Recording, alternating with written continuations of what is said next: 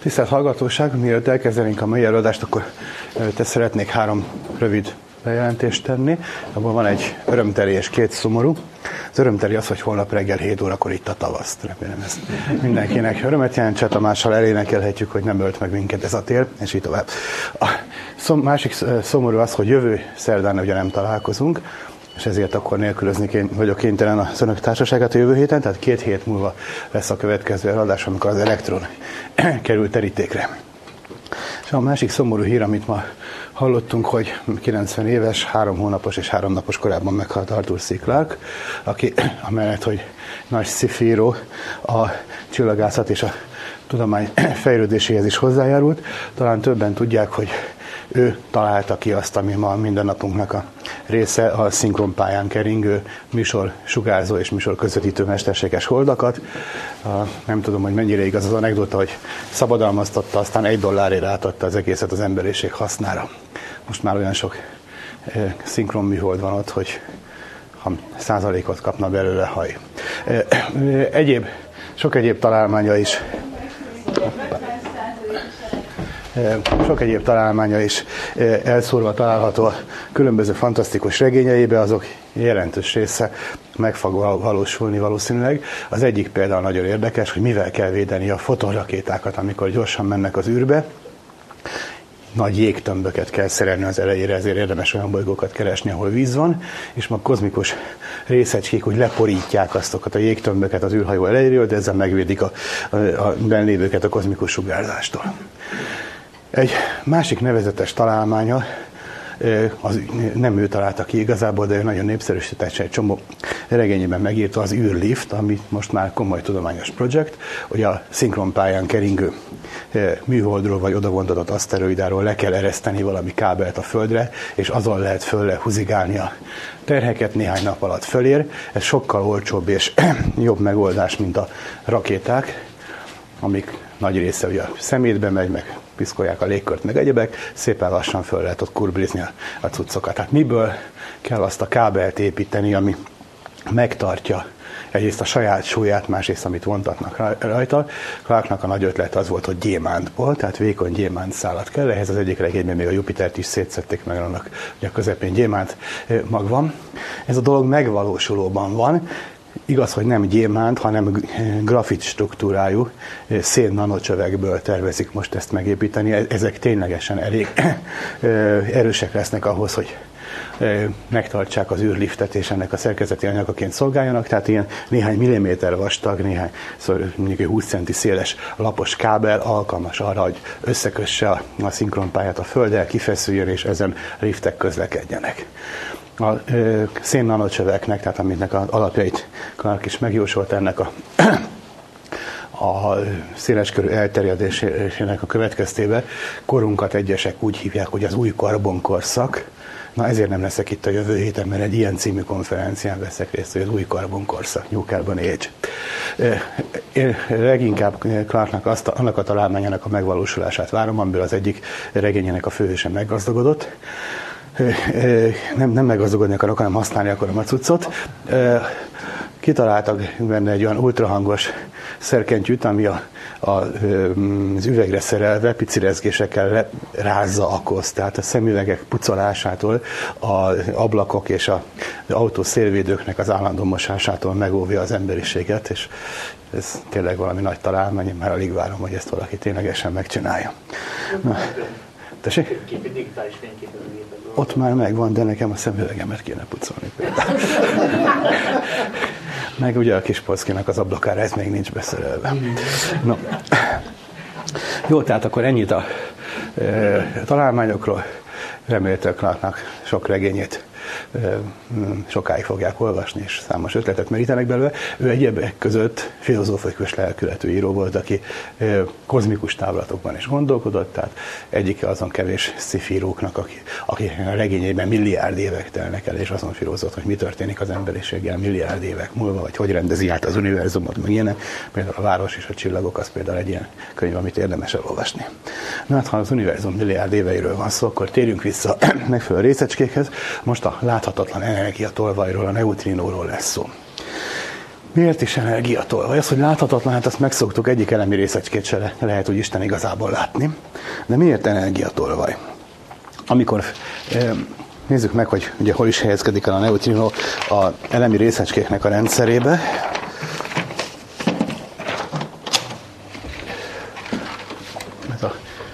Sokszor mutogatott táblázat, tehát kicsit fókuszált. Itt vannak a részecskék, az úgynevezett építőkör részecskék, azok leptonokra és kvarkokra oszlanak, emellett vannak a kölcsönhatásokat közvetítő részecskék. Nemrég láttam egy nagyon szép rajzot, ezek ilyen picibe egy egymás mellé voltak, ahol applikálva. Lehet, hogy majd átveszem azt a rajzot, és akkor sokkal kisebb jelvényként is lehet viselni a részecskék rendszerét. Na minden esetre a, a leptonok között szerepel az elektron és a neutrino. Az elektront mindenki azt hiszi, hogy ismeri, a neutrino meg hát valami egészen másnak tűnik. Most egyebek között arról is lesz, hogy miért rokon a, a, az elektronnak, és e, hogy kerül oda. Ugye arról is volt szó, hogy ez a rendszer ez még kétszer megismétlődik, tehát van egy újabb lepton generáció, és ahhoz tart, abban, tart, abban van a műon, meg az ő neutrinója, ott tartozik a C és a, az S kvark, harmadik generációban a tau részecske és az ő neutrinója, illetőleg a T és a B nevű kvarkok, ez a három generáció. Ha neutrinót említünk, akkor ezt az összesen hat fajta neutrinót említjük, tehát az elektron neutrinót, műon neutrinót, tau neutrinót és ezeknek az antirészecskéit. Ha csak úgy simán neutrinót emleget az ember, akkor vagy ő rá, vagy az antirészecskéjére gondolunk, de hát a másik kettő is ott van és létezik, és érdekes szerepet játszik. A neutrinónak az a egyik jellemzője, tessék hol megnézni, hogy kizárólag a gyenge kölcsönhatásba vesz részt. Ezek a hullámvonalak jelzik azt, hogy miféle közvetítő részecskék közvetítik a különböző kölcsönhatásokat, hogy a glónok a különböző színű kvarkok közötti kölcsönhatást közvetítik. A V plusz és a V mínusz meg a Z részecskék a gyenge kölcsönhatás közvetítői, a fotonok pedig az elektromosan töltött részecskékhez csatolódnak. Na most a kvarkoknak kétharmad vagy mínusz egyharmad meg ilyesmi a töltése, az elektronnak is van egy töltése. Egyedül a neutrino itt az alaprészecskék közül az, amelyik töltés nélküli, tehát ő nem csatolódik közvetlenül az elektromágneses mezőhöz. Mivel, hogy nem tartalmaz kvarkokat, mert hogy elemi, ezért nem lép kölcsönhatásba glommezővel sem, tehát ő kizárólag a gyenge kölcsönhatásban vesz részt, ez az egyik alapvető jellemző. Emellett természetesen a gravitációban is, mint minden részecske. Ez a ö, tulajdonság vezetett a felfedezéséhez is. Tessék elképzelni ezt a korszakot, a 20-as évek végét, 30-as évek elejét, amikor a kvantumelmélet már megvolt, és látványos sikereket aratott, de ennek fejében teljesen elvesztette a fizika szemléletességét. Tehát nem lehetett elképzelni, hogy mit csinál az elektron, hogy hogy ugrik egyik pályáról a másikra, hogy sugározza ki a részecskéket. Matematikailag le lehetett írni, de fizikailag nem nagyon lehetett érteni. És számos fizikai törvény, amit korábban fixnek, megdöntetetlenek hittek, az megdőlt. Hát akkor a fizikusok arra gondoltak, Istenem lesz még egy csomó új felfedezés, biztos újabb fizikai törvények is meg fognak dőlni, például az energia megmaradás, vagy az impulzus megmaradás.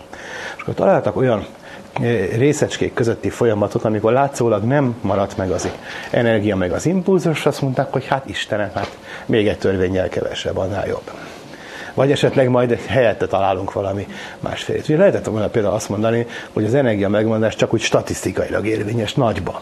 A részecskék világában hol egy kicsit több az energia, hol egy kicsit kevesebb, hogy ingadozik, átlagosan meg nagyba kijön az, amit tudtunk, hogy megmarad az energia, meg az impulzus. Na és viszont volt, aki azt mondta, hogy nem egészen az a helyzet, mindig csak veszteséget tapasztalunk. Tehát ezek a folyamatok, amiket vizsgáltak, abban kevés, kevesebb energia volt a végén, mint az elején. Olyat nem találtak, ahol több lett volna. Bár így utólag tudjuk, hogy találhattak volna olyat is, de nem találtak. És impulzusból is mindig hiányzott valamennyi. És azért azt mondták, hogy van itt valami újabb részecske, amit ö, nem látunk, nem vesszük észre kölcsönhatásaiba se, az viszi el az energiát meg az impulzust. Na hát ez a feltételezett energiatolvaj, ez volt a neutrino. Múltkor meséltem a nyelvi történetét a dolognak, hogy ugyanakkor, amikor ezt feltételezte Fermi, akkor tételezték fel egészen másra az atommagban a, a semleges részecskét, a neutront, akkor jöttek rá, hogy az atommagban nincsenek elektronok a protonok mellett, hanem kell lenni valaminek, ami olyan nehéz, mint a proton, csak semleges. Azt elnevezték neutronnak, ugyanakkor ezt a kis semlegest, ami elvitte itt az energiát, meg az impulzust, ezt is neutronnak nevezték. Akkor megkérdezték Fermit, hogy ez ugyanez, mint amit a másik kontextusban kerestek, és mondta, hogy nem, ez sokkal kisebb és akkor becézte olaszul, kicsinyítő képző, és így lett belőle neutrinon. Aztán rajta maradt, megint csak az ilyen elnevezésekkel csinyák kell bánni, hogy valami kicsike. A tau neutrino az sokkal nehezebb, mint a proton. Szóval ezek. Tehát eh, ami kicsi, meg könnyű, meg, eh, meg egyebek, ezek a nevek, ezek csak úgy ideiglenesen vannak forgalomban. Na majd látni fogjuk, hogy eh, mi, mi is a helyzet a neutrinok tömegével, ez egy izgalmas dolog. Annak idején úgy gondolták, hogy a neutrinónak nulla a tömege. Nagyon sokáig úgy is számoltak vele, és tényleges, ugye a nulla tömegű részecskék azok fénysebességgel szaladnak. Legtipikusabb ilyen objektum a foton. A táblázatban szereplő részecskék közül a glónok még nulla tömegűek, csak azokról nem veszük észre, hogy, hogy fénysebességgel szaladnak, mert szegények benn maradnak azon a pici zacskón belül, kvarkzsákon belül, és ezért hiába mennek nagyon gyorsan, nem tudnak messzire szaladni. A W meg az E részecskék azok szintén ilyen közvetítő objektumok, de azoknak jó nagy tömege van. Egyebek között ezért nehéz őket csinálni, és ezért kis valószínűségűek a gyenge kölcsönhatások. Az egyéb részecskeknek meg van tömege, a neutrinóról azt gondolták, hogy nulla tömegű. Matematikailag ki is dolgozták ennek a megfelelő elméletét. A tömegről majd még lesz egy külön előadás, talán emlékeznek rá, van egy olyan, ennek a címében is szerepel a tömeg. Tehát majd, hogy miért van a részegységnek tömege, és hogy kell érteni azt, hogy valaminek nulla, meg nem nulla a tömege, arról majd külön részletesen beszélek, most nem akarok ebbe belemenni. Minden esetre tény az, hogy a, ugye ez ilyen mérés, hogy valaminek nulla a tömege, azt sose lehet pontosan megmérni. Van egy határ. Az eddigi méréseink azt mondják, hogy a fotonnak nulla a tömege, de legalábbis 10 a mínusz 50-en valamilyen egységnél nagyobb. Sosem mondják azt, hogy pont exaktul nulla. A neutrinonnal is ilyen mérési korlátok voltak, hogy ennél kisebb, mindenki letette a nagy esküdő, hogy biztos nulla, de az eddigi mérések szerint ennél az értéknél kisebb. 1975-ben történt egy olyan változás, hogy Mark György és Szalai Sándor eh, kiszámolták, kiszámolták egy alsó korlátot a neutrinónak a tömegére. Tehát ugye itt van egy tömegskála, akkor azt mondták, hogy ennél biztos kisebb, de ők nem azt mondták, hogy ennél kisebb és biztos nulla, hanem ennél kisebb, ennél nagyobb, tehát valahol ebben az intervallumban van. Mégpedig ezt kozmológiai alapon tették, végig számolták az ősrobbanászati modelleket, és hogy ha a neutrinónak ennél nagyobb, vagy ennél kisebb, kisebb lenne a tömege, stb., akkor az univerzum tágulása így ment volna, ki lehetett számolni különböző tömegek esetén ezeket a görbéket, és a tapasztalata, az akkori tapasztalatok a legjobban meg, megegyező adatokat fogadták el, és az egy alsó meg egy felső határt adott a neutrino tömegére. Később aztán voltak olyan részecske fizikai kísérletek, néhány évvel később, 80-ban, amik ezt megerősítették, ez egy Leningrádi kísérlet volt, az amik meg nyilván nem fogadták el, na majd ők is megismétlik, önálluk nem jött ki. 20 éven át veszekedtek a különböző részecske fizikus e, csoportok, hogy vajon e, most a nulla vagy nem nulla, ki tudják-e mérni. 2002-ben végezték el azt a mérést, amely véglegesen most már igazolta, hogy a neutrinónak e, nem nulla a tömege, nem pontosan annyi, mint amit a, annak idején kozmológiai alapon mondtak, de hát azóta változtak a kozmológiai mérési eredmények is. Az elektronnál sokkal könnyebb, tízezerszer vagy, vagy 20 ezerszer könnyebb az elektronnál, de nem nulla a tömege, és ennek mindenféle következménye lesz. Ne csavard el, vagy mi a baj? Mindenféle következmény, ja, mindenféle következménye lesz majd a kozmológiában ennek, hogy a neutrinok nem nulla a tömege. Ezek a mérések a Földön történtek, eh, reaktorokból ér származó neutrinokkal, majd erről megint eh, lesz itt még ma szó. De lényegében ma már tudjuk azt, hogy, hogy nem nulla. Pontosabban a három neutrinó közül valamelyiknek, de inkább kettőnek nem nulla a tömege. Hát nagy a valószínűség, hogy mind a háromnak nem nulla a tömege. Ez egyebek között az egyik olyan kísérleti tény, ami túlmutat a standard modellen. A legelső eladásra beszéltem arról, hogy most már van, van a kozmológiai standard modell, és ezzel párhuzamosan egy részecske fizikai standard modell is. Tehát mindaz, amit eddig eh, tapasztaltunk, az eh, nagyjából egy eh, elméletbe belefér. Tegnap éppen láttam fölírva egy táblára ennek a az alapfüggvényét, az Lagrange sűrűség függvényét a kozmológia, vagy a, a részecske fizikai standard modellnek.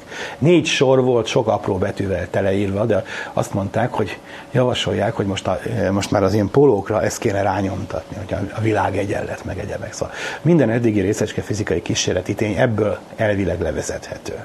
És nincs ennek ellentmondó tény. Na ezt egy kicsit pontosítani kell. Az, hogy a neutrinónak nem nulla a tömege, az nem mond ellent neki, de nem is vezethető le. Ez egy ezen túli ötlet, tehát ez arra mutat, hogy a standard modell nem a végső lépés a részecske fizikának a, a alapjainál, hanem vannak további lépések is. Ez, ez a újabb felfedezés hullám, ez majd valószínűleg magyarázatot ad hogy miért van három részecske generáció, és ezek között mi a kapcsolat. Eddig a standard modell azt se írja, hogy miért pont három van, és ezeknek egymáshoz mi a köze. Tehát ez tényként kezeli, tud vele bánni, de nem mondja meg, hogy miért pont ezek vannak. Nyilván egy majdani mélyebb elméletből az ilyen dolgokat le kell vezetni. És ahhoz meg kísérleti tények kellenek. Az, hogy a neutrinónak van nulla, nem nulla nyugalmi tömege, az például éppen egy erre utaló kísérleti tény. Tehát ilyen értelemben a neutrinó az fontos szereplője a fizikának. Hogy amikor ezt a 30-as években felvetették a neutrinónak a létezését, akkor azt mondták, hogy hoppá, valami olyan szörnyű bűnt követtünk el, amit a fizikusnak nem lenne szabad, mint hogyha boszorkányokat tételeztünk volna fel. Ha állandóan eltűnik az udvarról a tej, meg a sajt, meg a, mit én, a arany gyémántfélkerajtszár, akkor azt mondja az ember, ott jártak a boszorkányok, és elvitték. De hát nem lehet őket éjjel megfogni, meg csapdákat tenni, mert a boszorkányok definíció szerint láthatatlanok és megfoghatatlanok. Hát körülbelül ilyen volt ez a Newton, olyan tulajdonságokat tételeztek fel, nulla tömeg, eh, abszolút gyenge kölcsönhatás, eh, lényegében megfoghatatlan, semmiféle detektor nem tudja észlelni. Puff. Hát akkor mondhattuk volna, hogy a kis angyal vitte el az energiát. Nem gondoltak akkor a 30-as években arra, hogy később lesznek olyan berendezések, amik igen nagy eh, mennyiségben fognak neutrinokat gyártani, mégpedig meghatározott tulajdonságú neutrinókat, és azokkal akár például a neutrino nyalábat is lehet csinálni. Vagy ki lehet kapcsolni, be lehet kapcsolni. A természetben levő neutrinok, hát azok jönnek, jönnek, van, ott vannak, nem tudom őket szabályozni. Az atomreaktorok azok, amelyek neutrinokat eh, keltenek. Tessék emlékezni, állandóan emlegettem ezt a bizonyos folyamatot, ami itt van a lerajzolva, húzzék kicsit odébb. Tehát ez a, hol az a mutogató? A alapfolyamat, amit akkor is ismertek, ezt különböző irányba lehet rajzolgatni. Egy ilyen ábrát úgy lehet el, például fölfogni, hogy találkozik az elektron meg a proton, lesz belőle neutron meg neutrino. De lehet például úgy is fölfogni, hogy a nyilakat másképp húzom, jön egy neutron, és három fele bomlik. Lesz belőle egy proton, lesz egy elektron, és akkor viszont kiderül, hogy egy antineutrinót kell írni. Antineutrinónál fölé szoktak húzni egy vonalat, vagy egy hullámvonalat. Én itt a különböző ábrákon általában pongyolán kezeltem ezeket, meg is kaptam a megrovást ma érte, hogy a, nem különböztettem meg a neutrinót az antineutrinótól. Hát nyilván meg kell őket különböztetni. Hát egy olyan folyamatban, amikor a neutron elbomlik, akkor antineutrino eh, keletkezik ezt a folyamatot úgy is fel lehet fogni, hogy, a, hogy most akkor jön egy proton, és a proton alakul át neutronná, akkor viszont ezt kell fordítva elképzelni, akkor egy pozitron keletkezik, és egy nem anti, hanem eredeti neutrino. Ilyen folyamatról szintén volt szó, hogy a, a csillagokban a magfúziós folyamatnak az egyik lépése az, hogy a proton ezzel a folyamattal leadja a töltését egy pozitron formájába, akkor egy neutronnál alakul, és az a neutron az fúzionál egy másik protonnal. És eközben keletkezik egy neutrino. Na ez a neutrino, ez kirepül a csillagból, majd erről lesz szó, ezek a nevezetes napneutrinok, amiket kerestek, és nem találtak, és ebből mindenféle bonyodalmak származtak. A, ennek a folyamatnak a különböző verziói zajlanak le, és a gyenge kölcsönhatásnak ez az alapfolyamata. Múltkor lerajzolgattam azt, hogy ez igazából egy kicsit finomabb folyamat, tehát azóta már megláttuk, hogy itt nem egy pontbeli esemény történik, hanem két különböző esemény. Például az történik, hogy az, az elektron a töltését átadja egy W mínusz részecskének, és akkor ő átalakul neutrinóvá. Tehát ez a gyenge kölcsönhatásnak az egyik lehetséges folyamata. Ez találkozik egy, itt fordítva, ezt már többször mondtam, itt fordítva kell, itt egy U van, tehát két U-ból és egy D-ből álló E, e, proton van. Az egyik U kvark elnyeli ezt a negatív töltésű W részecskét, és akkor ő plusz két harmadosból mínusz egy harmados töltésűvé alakul át, az pont egy D kvark, és a másik két kvark vidáman szalad tovább, de akkor ami itt kimegy, az már egy U és két D, és az pont a neutron. Tehát ez a, ez a folyamat két lépéssel van bontva. Ezt először az 50-es évek közepén vetették így fel, tisztán matematikai okból, mert az ilyen négy részecskés folyamatoknak a leírásában mindenféle matematikai bonyodalmak léptek föl, és arról már volt szó, hogy ez az alapfolyamat, amikor egy, egy ilyen felespinű részecske elnyel vagy kibocsát egy egyes spinűt, ezeknek a matematikai leírása az nagyon jól sikerült már a kvantum elektrodinamika, és ilyen volt, hogy a, erre a, a sémára alkották meg utána az összes többi részecske fizikai folyamatnak az elméletét is. Hát speciál ezt is akkor két, két ilyen elemi lépésre lehetett szétbontani, és akkor már matematikailag kezelhetővé vált. Az egy későbbi fejlemény volt már a 70-es évek elején, amikor rájöttek, hogy önmagában a, a W részecskékkel nem lehet megmagyarázni a gyenge kölcsönhatást. Matematikailag ez megkövetelte, hogy legyen még egy harmadik, semleges, ilyen gyenge bozon, az volt a Z részecske, és az egy ehhez hasonló jellegű folyamatot tudott csinálni, tessék ránézni, hogy ez a két ábra nagyon hasonlít egymásra, csak mivel semleges, itt ez nem viheti el a töltést. Akkor itt a bejövő objektum is neutron, neutrino volt, és ami tovább megy, az is neutrino, és itt viszont nem változik meg a, a kvarknak a típusa, csak elnyel valami energiát, meg impulzust. Ez a neutrinoknak a protonon való szóródása. A hagyományos gyenge kölcsönhatási elmélet, ami a 30-as évek óta megvolt, az azt mondta, hogy ilyen nincs, pontosabban fel sem merült egy ilyen folyamat. Ezt úgy hívták, hogy gyenge ára. Na most ezt nem úgy kell érteni, hogy 24 voltos és nem ráz, hanem a gyenge kölcsönhatás, és közben ment itt egy elektromos töltési részecske, ami áramot jelent. Hát ez meg a semleges gyenge áram, mert itt megy valami, ami gyenge kölcsönhatás között itt viszont nem visz töltést akkor a semleges gyenge áram. Ez volt az, amit rögtön ennek az elméletnek a, a megalkotása után azonnal felfedeztek 73-ba, és ez volt ennek az egyesített, elektrogyenge elméletnek az első kísérleti bizonyítéka, később aztán közvetlenül megtalálták a a zérésecskét meg a duplavét. Ugye itt nem látták az zérésecskét, azt látták, hogy a neutrinók a protonokon szóródnak. Tehát a, egy proton, hogyha neutronikokkal belsugározzuk, akkor másfele megy. Tehát ez egy ilyen típusú folyamat. Térjünk ide vissza, ez az alapfolyamat, és ennek a különböző verziói fordulnak elő mindenféle magfizikai játékokban. Például ennek egyik verziója a béta bomlás, amit az atommagok tudnak produkálni. Tetszik emlékezni, rajzolgattam azt a diagramot, amin az összes lehetséges atommag föl volt rajzolva. Mm, egy olyan ábra volt, hogy a protonok és a neutronoknak a, a e, mm, számát ábrázoltak, hogy ilyen elkunkolódó görbe volt. A nagyobb atommagokban sokkal több neutron van, mint proton. Tehát például az uránban a 92 neutronra 140 valahány. A 92 protonra 140 valahány neutron jut. Mi is volt ennek az oka, tessék visszaemlékezni? Megint a bogáncs modellre kell gondolni. Ez erős kölcsönhatás olyan, mint a bogáncs, tehát a, a nukleonok, protonok és neutronok egymáshoz ragadnak, ha egymás közelében vannak. Viszont az elektromos taszításuk az messziről is érvényesül. Egy nagy atombakban mindenki kapaszkodik a szomszédjába, de a távolabbi protonok is taszítják egymást, ezért a nagy atomagok szét akarnak esni. Természet egy ideig úgy védekezik, hogy több neutront pakol a magba, akkor többen kapaszkodnak egymásba, de relatíve kevesebben taszítják egymást. Hogy kell ezt lehalkítani, vagy így? Erre? Igen. Jó, köszönöm. No, hát a, a, ezért az történik, hogy mindenhol, ahol ilyen mag átalakulások vannak, ott akkor protonok és neutronok alakulnak át egymásban. Többféleképpen előfordul. Ha van eleve egy nehéz atommagom, amiben véletlenül túl sok a proton vagy a neutron, akkor ennek a folyamatnak valamelyik verziójával átalakul a másikba, és ilyenkor mindig keletkezik egy neutrino vagy egy antineutrino. Persze lesz ott elektron vagy pozitron, és hát azzal úgy el lehet számolni, annak úgy van helye. Pozitron biztos találkozik egy elektronnal és szétsugázódik, az elektron meg ott elvegyül a többiek között. De mindig eh, létrejön ott egy neutrino vagy egy antineutrino.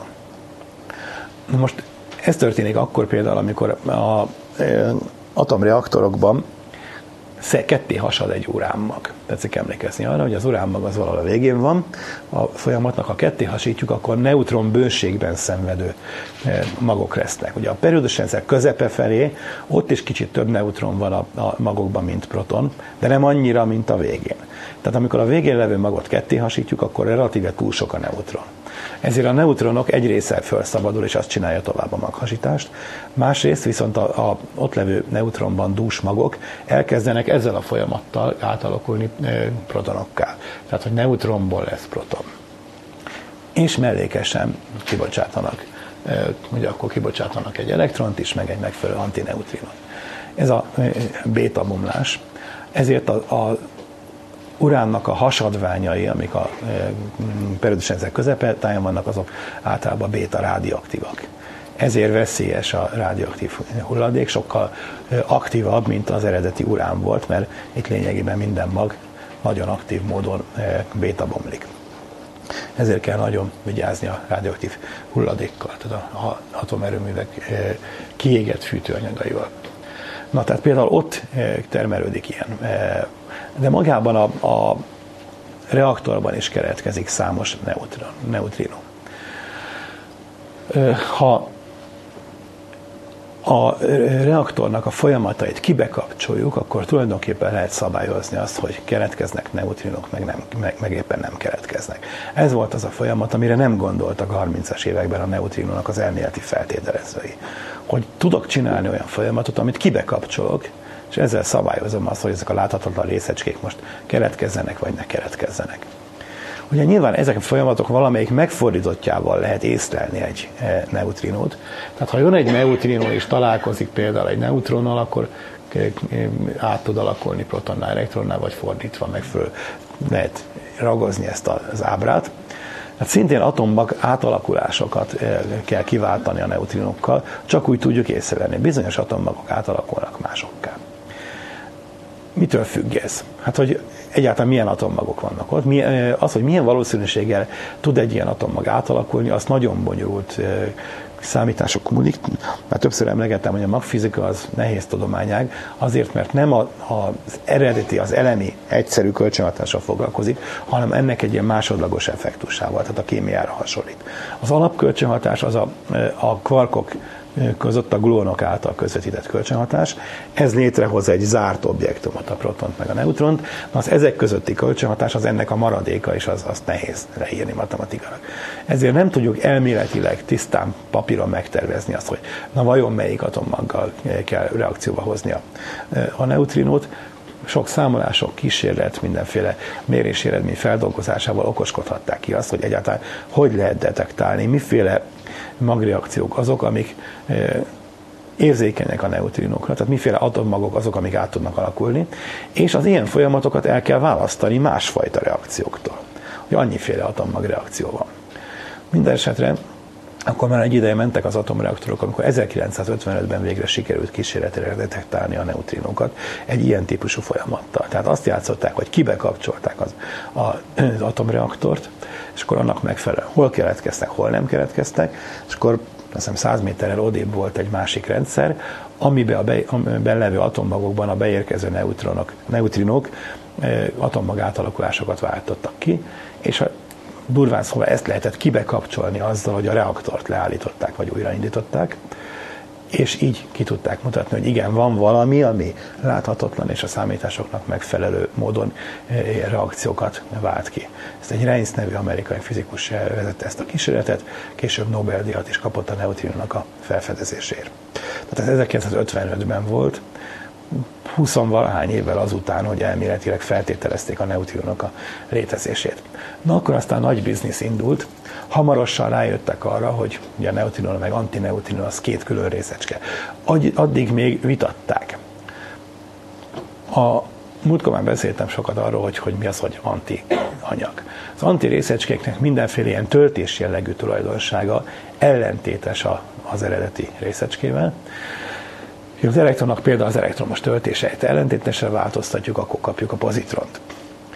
A proton pozitív, a antiproton negatív. A neutron az semleges, hát az antineutron is semleges. De tetszik emlékezni, hogy a neutronoknak meg a protonoknak van egy másik töltés jellegű tulajdonsága, a barion szám, amit ugye most úgy mondunk, hogy a kvarkoknak van egy harmadnyi barion száma, a három kvarkot tartalmazó protonnak meg neutronnak plusz egyes a barion száma. Amikor egy ilyen folyamat végbe megy, ugye itt bejött például egy, egy pozitív elektromos töltésű, meg egy negatív elektromos töltésű, kimegy két semleges, jó van a könyvelő, sóhajthat, megvan az elektromos töltés. De megvan a barion töltés is, mert ennek is volt plusz egy, ennek is van, az elektronnak meg a neutrinónak nulla. Durván most azt mondhatjuk, hogy végül a kvarkokkal számoltunk el. Kvarkok hordozzák ezt a barion töltést.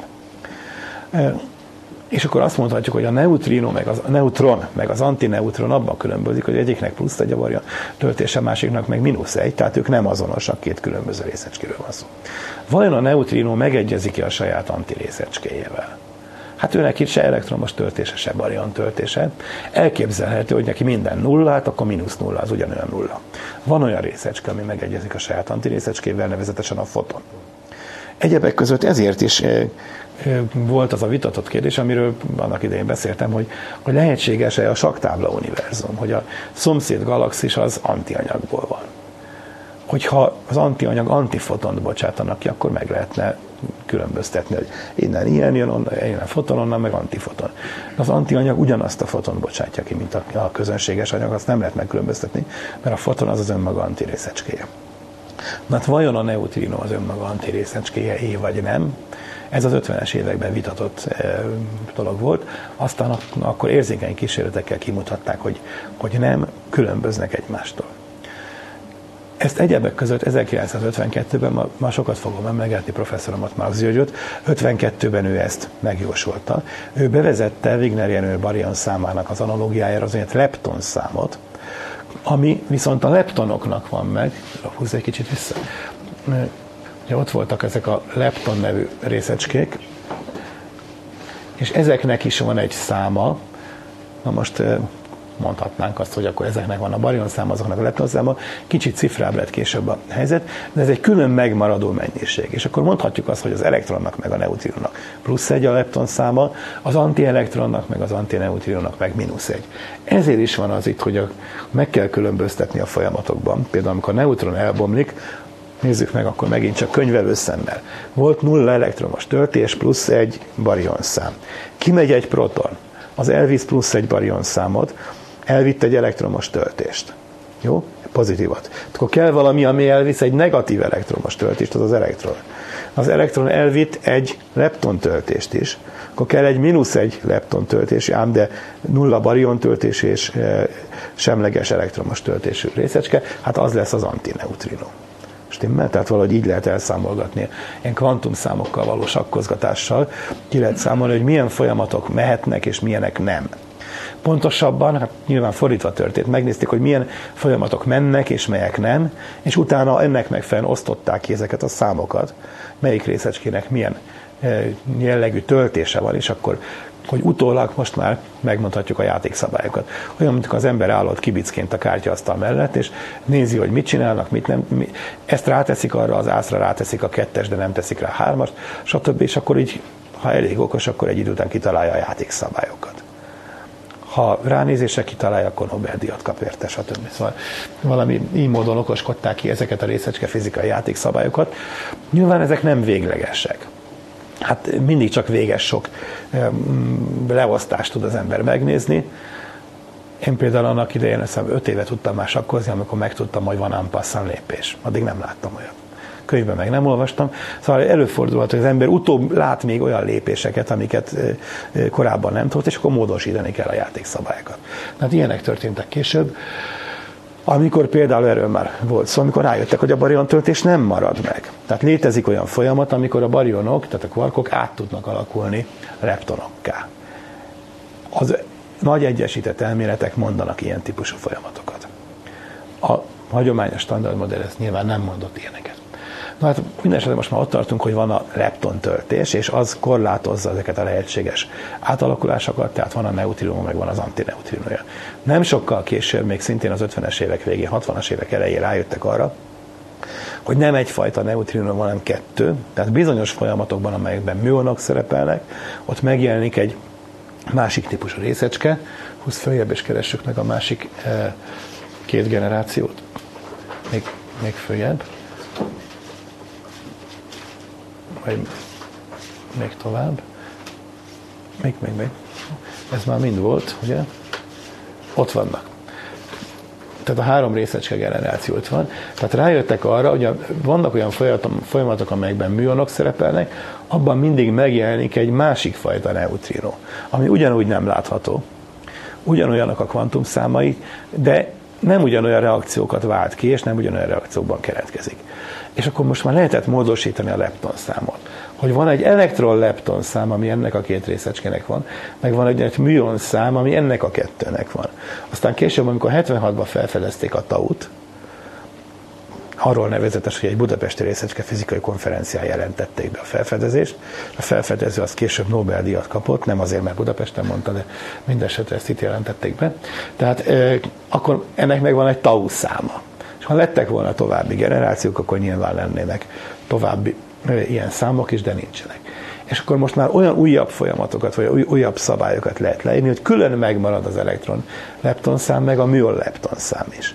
Tehát, hogyha eltűnik egy műon, akkor e, például helyette megjelenik egy műon, műon neutrinó, és átalakul egy elektronná, de akkor viszont kell keletkezni egy elektron antineutrinónak is. A műon például így bomlik el. Stimmel? A műonnak negatív a töltése, pont olyan, mint az elektron, csak 200 valahányszor nehezebb. Erre mondták, hogy senki nem ért, hogy az Úristenek mi szüksége volt erre a részecskére, hogy jól meg az elektronnal. Minek kell egy ugyanolyan, csak 200-szor nehezebb. Jó, és akkor ez a részecske, ez amikor elbomlik, akkor ugye átmegy egyik generációból a másikba. Viszont őnek is van egy lepton száma, tehát keletkezik egy műon neutrinó, és az elektron az akkor semmiből kap egy elektron lepton számot, akkor kell egy mínusz egyes lepton szám, ami pedig az ő antineutrinájának van, és tényleg ez a folyamat, a műon bomlás, és így tovább. Hát ilyen jellegű folyamatokat derítettek ki arról már volt szó még a legelején, amikor a szimetriákról meséltem, hogy közvetlenül a, ezzel egy időben, tehát az 50-es évek közepén jöttek rá arra, hogy a, a van egy ilyen speciális szimmetria sértés, hogy bizonyos folyamatoknak a tükörképe nem valósul meg a természetben. Azok pont ilyen gyenge kölcsönhatási folyamatok, és azokban részt vesznek a neutrinok atommagok bomlásáról, tehát radioaktív bomlásáról volt szó, de az előbb már láttuk, hogy a radioaktív bomlás az lényegében ennek a bizonyos folyamatnak, hogy a neutron átalakul protonnál, és közben keletkezik egy elektron, illetőleg egy megfelelő eh, neutrino, vagy ennek valamelyik fordított folyamat, tehát lényegében ezt hívjuk mi eh, béta bomlásnak. Na ennek a bomlásnak valamelyik verzióját nézegették, aztán később többet is, és kiderült, hogy ennek a térbeli tükörképe nem valósul meg. És ezzel kapcsolatban jöttek rá arra, hogy ez ugyan nem, de hogyha a részecskét kicseréljük az antirészecskére, és egyben tükrözzük a folyamatot, akkor az a folyamat megvalósul. Ez a nevezetes CP szimmetria, C-vel szokás a részecske fizikába jelölni, hogy az ugye a charge, tehát töltés szóból származik, a töltés konjugálás vagy töltés tükrözés, mindenkit cseréljünk ki mínusz egyszer akkor a töltésűre. Töltésen nem csak az elektromos, hanem mindenfajta töltést kell érteni, barion töltést, lepton töltést, egyebeket.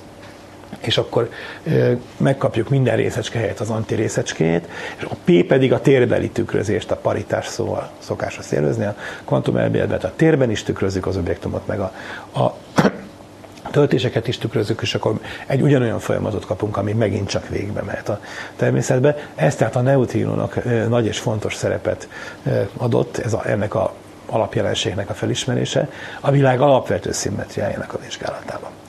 Ugye már sokszor beszéltem arról, hogy a 20. század fizika történetén lényegében a szimmetriák felfedezésének és eluralkodásának a története volt. Maga a speciális relativitás elmélet is arról szól, hogy a világ szimmetriái nem olyanok, mint amiket korábban gondoltak, mint amit eh, Galilei és Newton nyomdokán végül is a 19. század második felében megfogalmaztak, hanem másfajták ezek a szimmetriák. Ma úgy mondjuk, hogy Galilei szimmetria transformáció csoport helyett a Lorenz Poincaré féle szimmetria csoport az, ami a világnak az alapszimmetriája. Aztán később rájöttek másfajta szimmetriákra is. Amit itt rajzolgattam, hogy egy ilyen összetevő részecske elnyel vagy kibocsát egy ilyen hullámvonal lerajzolt közvetítő részecskét, Emögött a folyamat mögött megint egy másfajta szimmetria van, ezt nem is próbálom elmesélni, mert ez nem ilyen térbeli szimmetria, úgy hívják, hogy mértéktranszformációs szimmetria, és ezt a Maxwell egyenletekből okoskodták ki, és később általánosították egy ilyen nagy szimmetria elvé, és ennek alapján sikerült felírni a 70-es évek elején ezeket a, a további részecske fizikai elméleteket. Ez megint a szimmetria. Az, hogy a kvarkok ott vannak, és háromfajta kvark van, és a három kvark között a glónok közvetítik a kapcsolatot, az megint egy szimmetria ezt keresték lényegében az 50-es években, és a részecske fizik, meg a 60-asban részecske fizikai folyamatoknak a egymás közötti kapcsolataiból, szimmetriáiból okoskodták ki azt a matematikai modellt, amely tartalmazza ezt a szimmetriát, és ezzel meg tudja jósolni a megfelelő részecske fizikai folyamatokat. Tehát nagyon fontosak és alapvetőek ezek a szimmetriák, és ugye az ember azt gondolja, hogy ezek előre is eh, mutatóak, tehát ha még nem ismert tartományban is, majd ezek a szimmetriák érvényesek lesznek. Nem tudom, hogy milyen lesz a kvantumgravitáció elmélete, de bizonyára e, tér eltolás, e, meg elforgatás invariáns lesz, mert az mindennek a szimmetriája. Éppen ezért volt olyan rettenetesen nagy megdöbbenést keltő ez a felfedezés, hogy amiről eddig mindenki azt gondolta, hogy persze az is egy a szimmetriák között, és ez triviális, a tükrözés, az nem szimmetriája a világnak. És ezt ezt a neutrino és a neutrinokkal kapcsolatos folyamatok adták ezt a felfedezést az emberiségnek. Ez egyebek között egy újabb korlátozás, hogy milyen folyamatok mehetnek végbe, de másrészt ismételten csak megerősítés a szimmetria fizikának. Addig azt gondoltuk, hogy persze, persze, hát ez trivialitás, az ismert tények átfogalmazása. 5 méterrel odébb, 5 másodperccel később, és 37 fokkal elforgatva ugyanolyanak a fizikai törvénye. De tükrözve nem. Pedig azt gondoltuk, hogy az is. Tehát azzal, hogy az egyik ilyen szimmetria az hamisnak bizonyult, megerősítette azoknak a szimmetriáknak a fontosságát és szerepét, amelyek igaznak bizonyultak. Egyebek között például a relativitás elmélet alapjául szerep, szereplő szimmetria, hogy üljünk fel az Einstein-féle, vagy a, hogy kell, a Galilei-féle hajóra, a Newton-féle vonat, nem Newton még nem mondott vonatot, mindegy, Einstein-féle vonatra, vagy az űrhajóra, ami állandó sebességgel megy, és ott is ugyanolyanak a fizikai folyamatok, ez is fontosabbá vált annak fényében, hogy bizonyos szimmetriáról azt láttuk, hogy nem. Tehát a neutrinoknak ilyenek, ilyen fontos, alapvető fizikai szerepe is volt már az 50-es, 60-as években. Most ugyanakkor fontos kozmikus szerepük is volt. Ezek az 50-es évek, ezek nagyon alapvető fizikai fejleményeket jelentettek. Ugye már beszéltem többször arról, hogy 48-ban, tehát az 50-es éveknek a kezdeteként okoskodták ki a nagy boom modellt, tehát azt a fizikai kozmológiai modellt, amikor már nem csak geometriai tágulásról, általános relativitás elméletről volt szó, hanem ebbe a háttérbe betették az anyagot, és megnézték, hogy az anyag mit csinál, és Gamow rájött arra, hogy valamikor forró, gyorsan táguló anyaggal volt teli az univerzum, és ennek a háttérsugárzását még ma is látnunk kell. Az 50-es években eh, történt meg az, amit az utóbbi két eh, alkalommal meséltem, kiszámolták, hogy mi történik a csillagokban. Elég magfizikai ismeret jött eh, össze, ütköztették a különböző atommagokat, protonokkal, neutronokkal bombázták, megmérték a lehetséges hatáskeresztmetszeteket, összegyűlt a, a empirikus anyag arra, hogy milyen atommagok, milyen valószínűséggel, milyen energiával, hogy alakulnak át egymásban.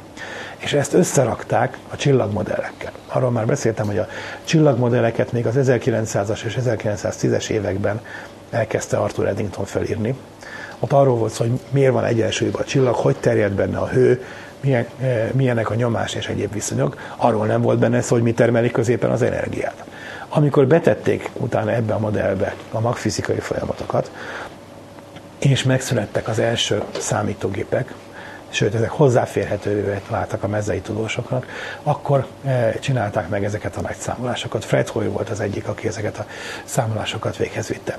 Aki olvasta Fred Hoynak a Fekete Felhő című regényét, talán emlékszik rá, hogy éppen vasárnap van, mindenki elment eh, pubba, meg horgászni, meg egyebek, és a tudós bemegy az egyetemre, van neki kulcsa, bemegy a számítóközpontba, előveszi a lyukkártyás számítógépet, megír néhány szubrutint, ezen bennem nagyon megragadtanak ide, amikor olvastam, megír néhány szubrutint, leirugasztja a lyukkártyára, bedugja a gépbe, aztán gyorsan kiszámol valamit. Eh, csillagmodell természetesen, hát Fred maga is ezt számolgatta ki. Egyebek között ilyen számítások során jött rá arra, amiről a múlt héten részletesen volt szó, hogy a hélium atommagok nem képesek szénatommagokká egyesülni, ha csak valami speciális magfizikai véletlen nem segíti őket ebbe, és utána megírta a magfizikusoknak, hogy hát akkor legyetek szívesek ezt kimérni, és ők nem akarták neki elhívni, hogy a csillagokból azt olvastak, hogy mi van a magfizikában. Tehát ezek a számítások, ezek akkoriban eh, történtek meg. No tehát akkor már nagyjából tudtuk, hogy, hogy milyen magfizikai folyamatok mennek a csillagokba. Az utóbbi két alkalommal ezt részletesen elmeséltem. A fősorozatbeli csillagokban vagy közvetlenül protonciklussal, tehát protonok ütközésével, vagy pedig, ha már van benne egy kis szén, akkor a szén katalizálásával lényegében protonokból hélium magok keletkeznek, közben felszabadul a megfelelő mennyiségű neutrinó a későbbi nehezebb csillagokban, a, tehát a nagyobb csillagokban, amik még később elég meleget tudnak a belsőjükben termelni, azokban megindul a héliumnak a további fúziója, legvégén pedig szupernova robbanás, arról majd most lesz szó.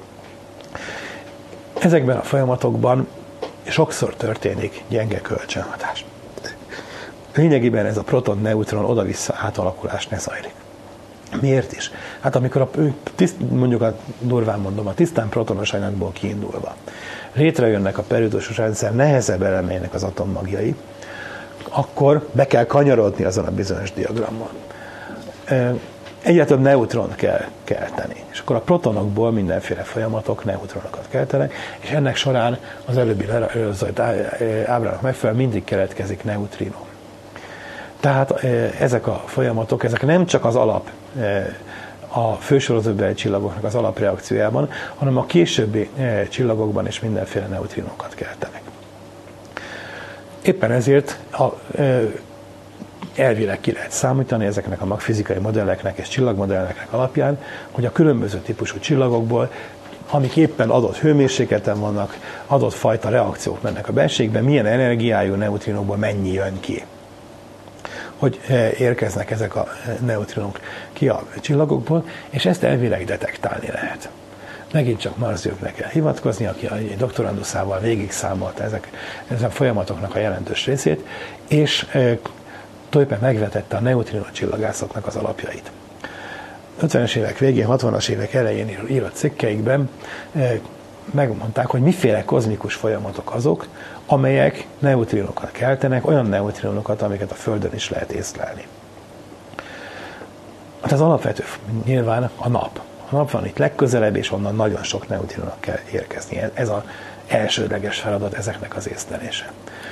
A másik pedig a szupernova robbanásoknak, a neutrino eh, folyamatainak a vizsgálata. Egy sima csillag is, egy nehezebb csillag is eh, gyárt neutrinókat, de hát kisebb mennyiségben. A napból nagyon sok érkezik, azt akkor könnyebb észlelni. Egy távolabbi csillagnak a neutrinó eh, fluxusa kicsi. A neutrinókat úgyis csak nagyon nehezen tudjuk észlelni. Tehát egy, hogy kell mondani, csillagászatilag kicsiny szám az, hogy hányad részüket tudjuk észlelni. Majd itt lesz valami, egyik fólián egy szám, hogy másodpercenként és négyzetcentiméterenként most itt hány neutrin rohan át rajtunk. És abból hányat tudunk megfogni, mennyit tudunk észlelni? Hát nagyon keveset. Pedig ezeket a nap bocsátja ki, aki itt van a szomszédban. Egy távoli csillagnak tessék elképzelni, akkor az ugyanilyen neutrino fluxusa egy óriási gömbön oszlik szét, tehát onnan is érkeznek neutrinok, és most is szaladnak át a testünkön, csak azokból sokkal kevesebb van. Hát azoknak is egy nagyon kis hányadát tudjuk megfogni, reménytelen. Viszont a szupernova robbanás során olyan sok neutrinó szabadul föl, hogy egy nagyon messziről érkező szupernova robbanásnak a neutrinóit is eh, esetleg meg lehet fogni. Ezt ők megmondták az 50-es évek végén, 60-as évek elején egy cikkükben. Egy harmadik neutrinó forrás pedig a Föld. Hát az is itt van közelünkben. A Földben hál' Istennek nincsenek ilyen magfúziós folyamatok, hanem bétabomlás, közönséges radioaktív folyamatok mennek. Az a bizonyos szupernova, ami legyártotta a Földnek az alapanyagát, amivel a naprendszer létrejött. Ugye az egy, ezek a nehezebb atomok, ezek egy másik szupernova robbanás során keletkeztek, aztán amikor ez a kis szemét belekeveredett a hidrogént és héliumot 75-25 százalék arányban tartalmazó kozmikus gázba, akkor lett benne némi más anyag is. Már többször emlegettem, hogy a csillagászok mindent, ami nem hidrogén meg hélium, azt fémnek neveznek, tehát egyszer nevezzük ezt a hidrogén meg hélium mellett fémnek. Tehát ilyen fémtartalmú gázfelhőből jött létre a naprendszer, összehúzódott, ezért van a napban is vas, meg szén, meg egyéb anyagok, ezt lehet látni a nap spektrumában, de a maradék anyag egy része itt maradt körött, és abból eh, bolygók keletkeztek. Na most ennek az anyagnak egy része rádióaktív volt, mert a szupernova robbanás egyebek között ott a periózus rendszer vége felé levő nehéz rádióaktív anyagokat, például uránt is legyártotta, ezt kell most kibányászni és reaktorokba eh, rakni, Másrészt a könnyebb atommagoknak is vannak rádióaktív verziói. Tehát például az egyik legaktívabb anyag az a kálium. Kálium az sok kőzetben van, mindenféle sok formájában. Egyebek között például bennünk is van. A nátriumkloridnak, az, nem, nem tisztán nátriumklorid van bennünk, hanem káliumklorid is. Sőt, az idegsejtek működésének az egyik alapfolyamata, hogy a nátrium és kálium ionokat helyet cserélnek a idegsejt külseje meg belseje között átdiffundálnak, és így megy ott végbe egy elektromos impulzus terjedés. Tehát a kálium az, az, az fontos szerepet játszik a szervezetben, és a kálium egy része rádióaktív. Na erre szokták azt mondani, hogy ha az ember éjjel hozzábújik a kedveséhez, akkor több sugárzást kap, mint pakstól összesen egy év alatt, nem azért, mert a hölgy az Csernobilba járt, hanem egyszerűen, mert az emberben kálium van, és a káliumnak a bomlása, főleg, hogyha meg közelségből élvezzük, akkor az ad némi sugárzást. Ez nem veszélyes, szóval senkit csak akarok lebeszélni az élményről, de minden esetre a természetes háttérsugárzásnak egy jelentős része az, ami a közvetlen környezetünkből, az emberekből jön. Hát egy másik része például az építőanyagainkból, amiben már kicsit durvább rádióaktív anyagok is vannak, tehát nem mindegy, hogy miből például a salakból vagy hasonló dolgokból építjük a házakat, akkor az már egy kicsit nagyobb terheléssel jár, és kevésbé élvezetes. No, a, térjünk ide vissza, tehát megjósolták ezeket a, a folyamatokat, hogy honnan származnak a Földön detektálható neutrinok. És ugyanekkor aztán néhány évek később e, néhányan elkezdtek a világban azon gondolkodni, hogy is lehet ténylegesen detektálni ezeket a neutrinókat. Tehát ugye a cél az, hogy neutrinó távcsöveket építsünk, annyiféle hullámhosszon nézzük az eget. Közönséges e, távcső az a fény hullámokkal működik, az égbolt, a levegő elnyeli lényegében a az elektromágneses sugárzásnak a nagy részét, lerajzoljuk a hullámhoz függvényébe, akkor két nagyobb ablak látszik, ahol átlátszó a légkör. Az egyik pont az optikai ablak, lényegében az infravöröstől az ultraibolyáig. Hát nyilván ezért optikai, mert ezért látunk, mert ilyen sugárzás érkezik át a légkörön. A másik az a rádiótartomány, Nyilván megkérdezhetjük, hogy miért nincs ilyen nagy rádióantenna a fülünk helyén, amivel észlelhetnénk ezt a sugárzást, tehát ezt tessék a biológusoktól megkérdezni. Mindenesetre a, a rádiósugárzás egy része is jön valahol a centiméteres tartom, rádióhullám tartományba. A többit meg elnyeri a légkör. Például az infravörös sugárzás jelentős részét is elnyeri, ebből jön az üvegházhatás. Mit csináltunk? Hát először megnéztük a látható tartományban az eget, mert a szabad szemben is, aztán ezt megerősítettük távcsövekkel. Akkor a háborúban kifejezett radaroknak a égre fordításával létrejött a rádiócsillagászat a 40-es évek végén. Abban az ablakban néztek, ahol átlátszó a légkör nyilván. Utána, amikor már műholdak is eh, voltak, akkor egy csomó különböző frekvenciatartományban működő, de még mindig elektromágneses eh, sugárzást észlelő eh, műholdat lőttek fel. Most már vannak külön infravörös, ultraibolya, gamma, röntgen, mindenféle tartományban működő műholdak, és olyan rádió távcsövek is a légkör fölött, amik a, a, abban a tartományban vizsgálódnak, ahol a a földi légkör nem átlátszó. Az a bizonyos kabi műhold, ami kimérte az egész spektrumát a, a háttérsugárzásnak, az is ilyen volt, annak csak egy pici része jött le a földre, a többit a légkörön fölül kellett megnézni. De nem csak elektromágneses sugárzás érkezik az űrből, érkeznek részecskék is másfajta. Tehát ugye, mondjuk ez is részecske foton, csak azt másképpen szoktuk nevezni. A kozmikus sugárzás az egy e, közvetlen, főleg protonokból, de kicsit másfajta atommagokból, meg más részecskékből is álló sugárzás, amit szintén már felfedeztek úgy száz évvel ezelőtt.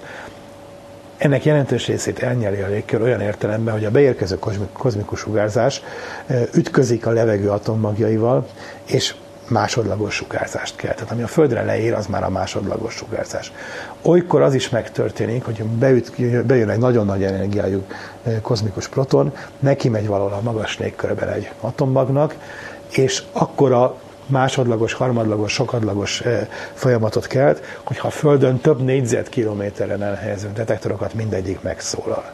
Ilyenek most épülnek, hát hol, mire valók a sivatagok, dél-amerikai sivatagokban például most épülnek ilyen detektorok, amik több négyzetkilométert fednek le, és akkor ez, e, ezek, hogyha egyszerre kattanak, akkor nyilván az történt, hogy részecske, újabb részecske, párokat, stb. szétosztott az energia további részecskék, és ezek, amikor leértek a Földre, akkor egyszerre sok detektort meg tudtak szólaltatni, össze kell adni az energiáikat, és abból egészen fantasztikus adatok derülnek ki, hogy mekkora rettenetesen nagy energiája van annak a részecskének. Ott tartunk, hogy már észleltek olyan kozmikus részecskét, ami a jelenlegi nagy gyorsítónál, ami ugye most fog beindulni, annak a gyorsítónak azt hiszem a egy milliárd szorosának, tehát ott elérhető energiának az egy milliárd szorosával érkezett az űrből. Szóval gyorsítóépítő gyerekeknek még van hova fejlődni, hogy, hogy egyáltalán a, természetben eddig észlelt legnagyobb energiai részecskét el tudják érni elméleti számítások egy felső határt is adnak arra, hogy mi lehet a legnagyobb energiájú kozmikus részecske, mert jó messzire jön, közben az űrben történik vele mindenféle disznóság, és hogyha túl nagy energiájú, akkor például a kozmikus háttérsugázással kölcsönhatásban durván szólva azon surlódva elveszti az energiájának egy részét. Ez egy nevezetes effektus, és most nagy viták vannak azon, hogy állítólag észleltek ennél a elméleti határnál nagyobb energiai részecskét, akkor az vajon hogy csinálta. Jó, tehát ez egy érdekes téma. Tehát érkezik a, kozmik, a, a kozmoszból nem csak elektromágneses sugárzás. Fred Hoynak van egy érdekes könyve, ami azt szerint veszik sorba a kozmikus folyamatokat, hogy, hogy melyik ablakban látjuk őket. Tehát a, milyen folyamatokat látunk fényben, látható fényben, mit ultraibolyában, infravörösben, röntgenben, gammában, rádióban, és ez szerint végig pásztázza a, a, az eget és ez lényegében leírja a csillagászatnak a teljes témakörét, csak nem a szokásos módon, hogy föld, hold, naprendszer megyünk kiebb, hanem hol ilyen objektumokat, hol olyan objektumokat, attól függ, hogy milyen e, spektrális tartományban látjuk.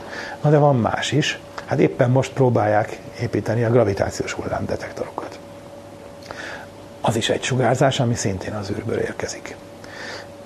És egy másik nevezetes dolog, amiről itt e, most éppen beszélünk, a neutrinok neutrinok is érkeznek az űrből, meg kéne fogni őket. A 60-as években épültek fel az első ilyen detektorok, amik a napneutrinok észlelésére voltak kihegyezve. Aztán e, nevezetes dolog e, történt 1987. február 23-án, pontosabban két nevezetes dolog lányom tíz éves lett, és akkor észlelték a, a e, e, Magellán felhőben föl, 170 ezer évvel azelőtt felrobbant e, szupernovát, és ez volt a neutrino csillagászatnak a igazi születésnapja, mert akkor határozottan meg tudták mondani, hogy igen, ezek a neutrinok abból a szupernovából jöttek. A neutrino csillagászatnak az a baja, vagy az a kezdetben az volt a baja, hogy nem tudott irányt mondani. Tessék elképzelni, az ember vakon tapogatózna, mondjuk infravörös hullámokat akarna észlelni, és nem lenne hozzá műszer. És akkor azt mondaná, jó, itt meleg van, hát akkor valahol itt van környékünkön egy sugárzó berendezés, a fene tudja, hogy merre van. Körülbelül ilyen volt a neutron csillagászat sokáig. Érkezett valami jel, voltak elméleti elképzelések arról például, hogy ez a napból jön, de ezt nem tudtuk bizonyítani. Az, hogy ezek a jelek a napból jönnek, ezt néhány éve sikerült ténylegesen bizonyítani. Mindenki biztos volt benne, hogy onnan jönnek, de hogy tényleg onnan jönnek, az, az eltartott egy darabig, amíg ezt ki tudtuk mutatni. Ezek a neutrinok viszont, amik abból a szupernovából jönnek, jöttek, ezek határozottan adott irányból érkeztek, majd mindjárt mutatom, hogy hogy lehetett ezt kiokoskodni. Na nézzük, hogy mit, mit is tudunk ezek szerint a neutrinokról. A, van itt néhány jellegű. Ezt akartam mutatni.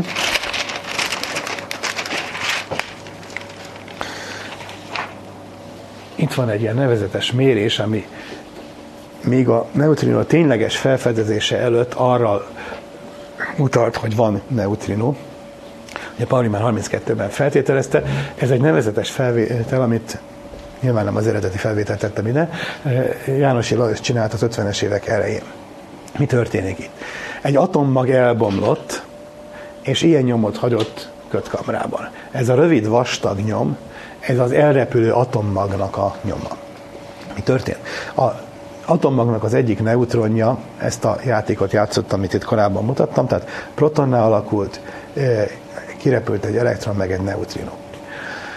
Ez a folyamat, amikor szétrepülnek a részecskék, ez némi impulzus is ad a, a töredék részecskének. Hogyha egyszerűen ketté bomlott volna, tehát a neutron, az atommag kibocsát egy elektront, proton meg ott benne marad az atommagba, akkor egy kezdetben álló atommag az impulzus megmaradás miatt úgy bombott volna, hogy erre repül a mag, és pont szembe vele repül az elektron. Az elektront azt úgy lehet észrevenni egy ilyen kötkamrai nyom, hogy vékony, kanyarodó nyomot hagy, azért kanyarodik, mert rátettek elektromos teret, és az elektromos térben az elektron el fog kanyarodni. Határozottan látszik, hogy nem egymással szembe repültek szét.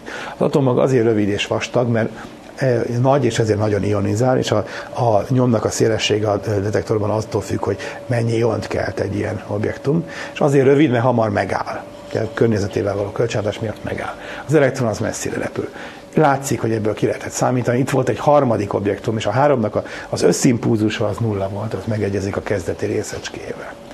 Itt vannak ezek a mindenféle gyenge kölcsönhatási folyamatok, amiket mutattam, amiben a neutron részt vett, hogy ez az egyik nevezetes, tehát a neutronnak a protonnál való bomlása, és ezt lehet különböző módon csereberélni ezt a folyamatot. Például egy neutrino és a neutronnak a kölcsönhatásaként elektron és proton keletkezik. Itt akkor a, ez a neutrino egy VV plusz részecskét bocsátott ki, az elvitte a pozitív töltést, az elektronnak maradt a negatív, ezt elnyelni a neutron lesz belőle egy proton, mert hogy átkapta a pozitív töltést, stb. Itt vannak a különböző verziói ennek a folyamatnak.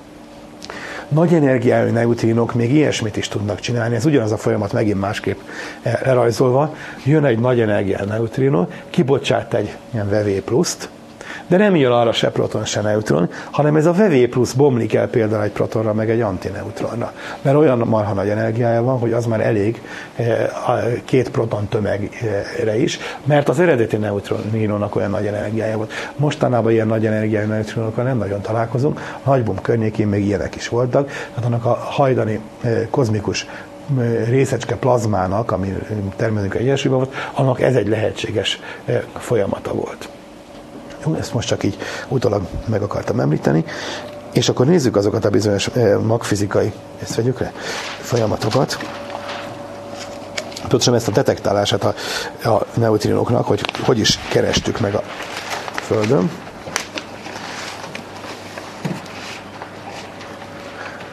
Ez egy olyan előadás volt, aminek az volt a címe felkérése, a csillagászat a Föld alatt. Katonáknak kellett tartanom, és még jobban elaludtak rajta, mint a Covid hogy tessék elkezdeni embert, bevezényelték egy laktanyába, na most akkor ismeretterjesztés katonáknak, éppen jöttek a sportájáról, akkor most beszéljek nekik a neutrinokról. Beszéltem, és egyszer csak fölállt a tiszt, és azt mondta, hogy köszönjük, ennyi, és kimentek. Na, na hát, biztos nagyon érdekelt őket.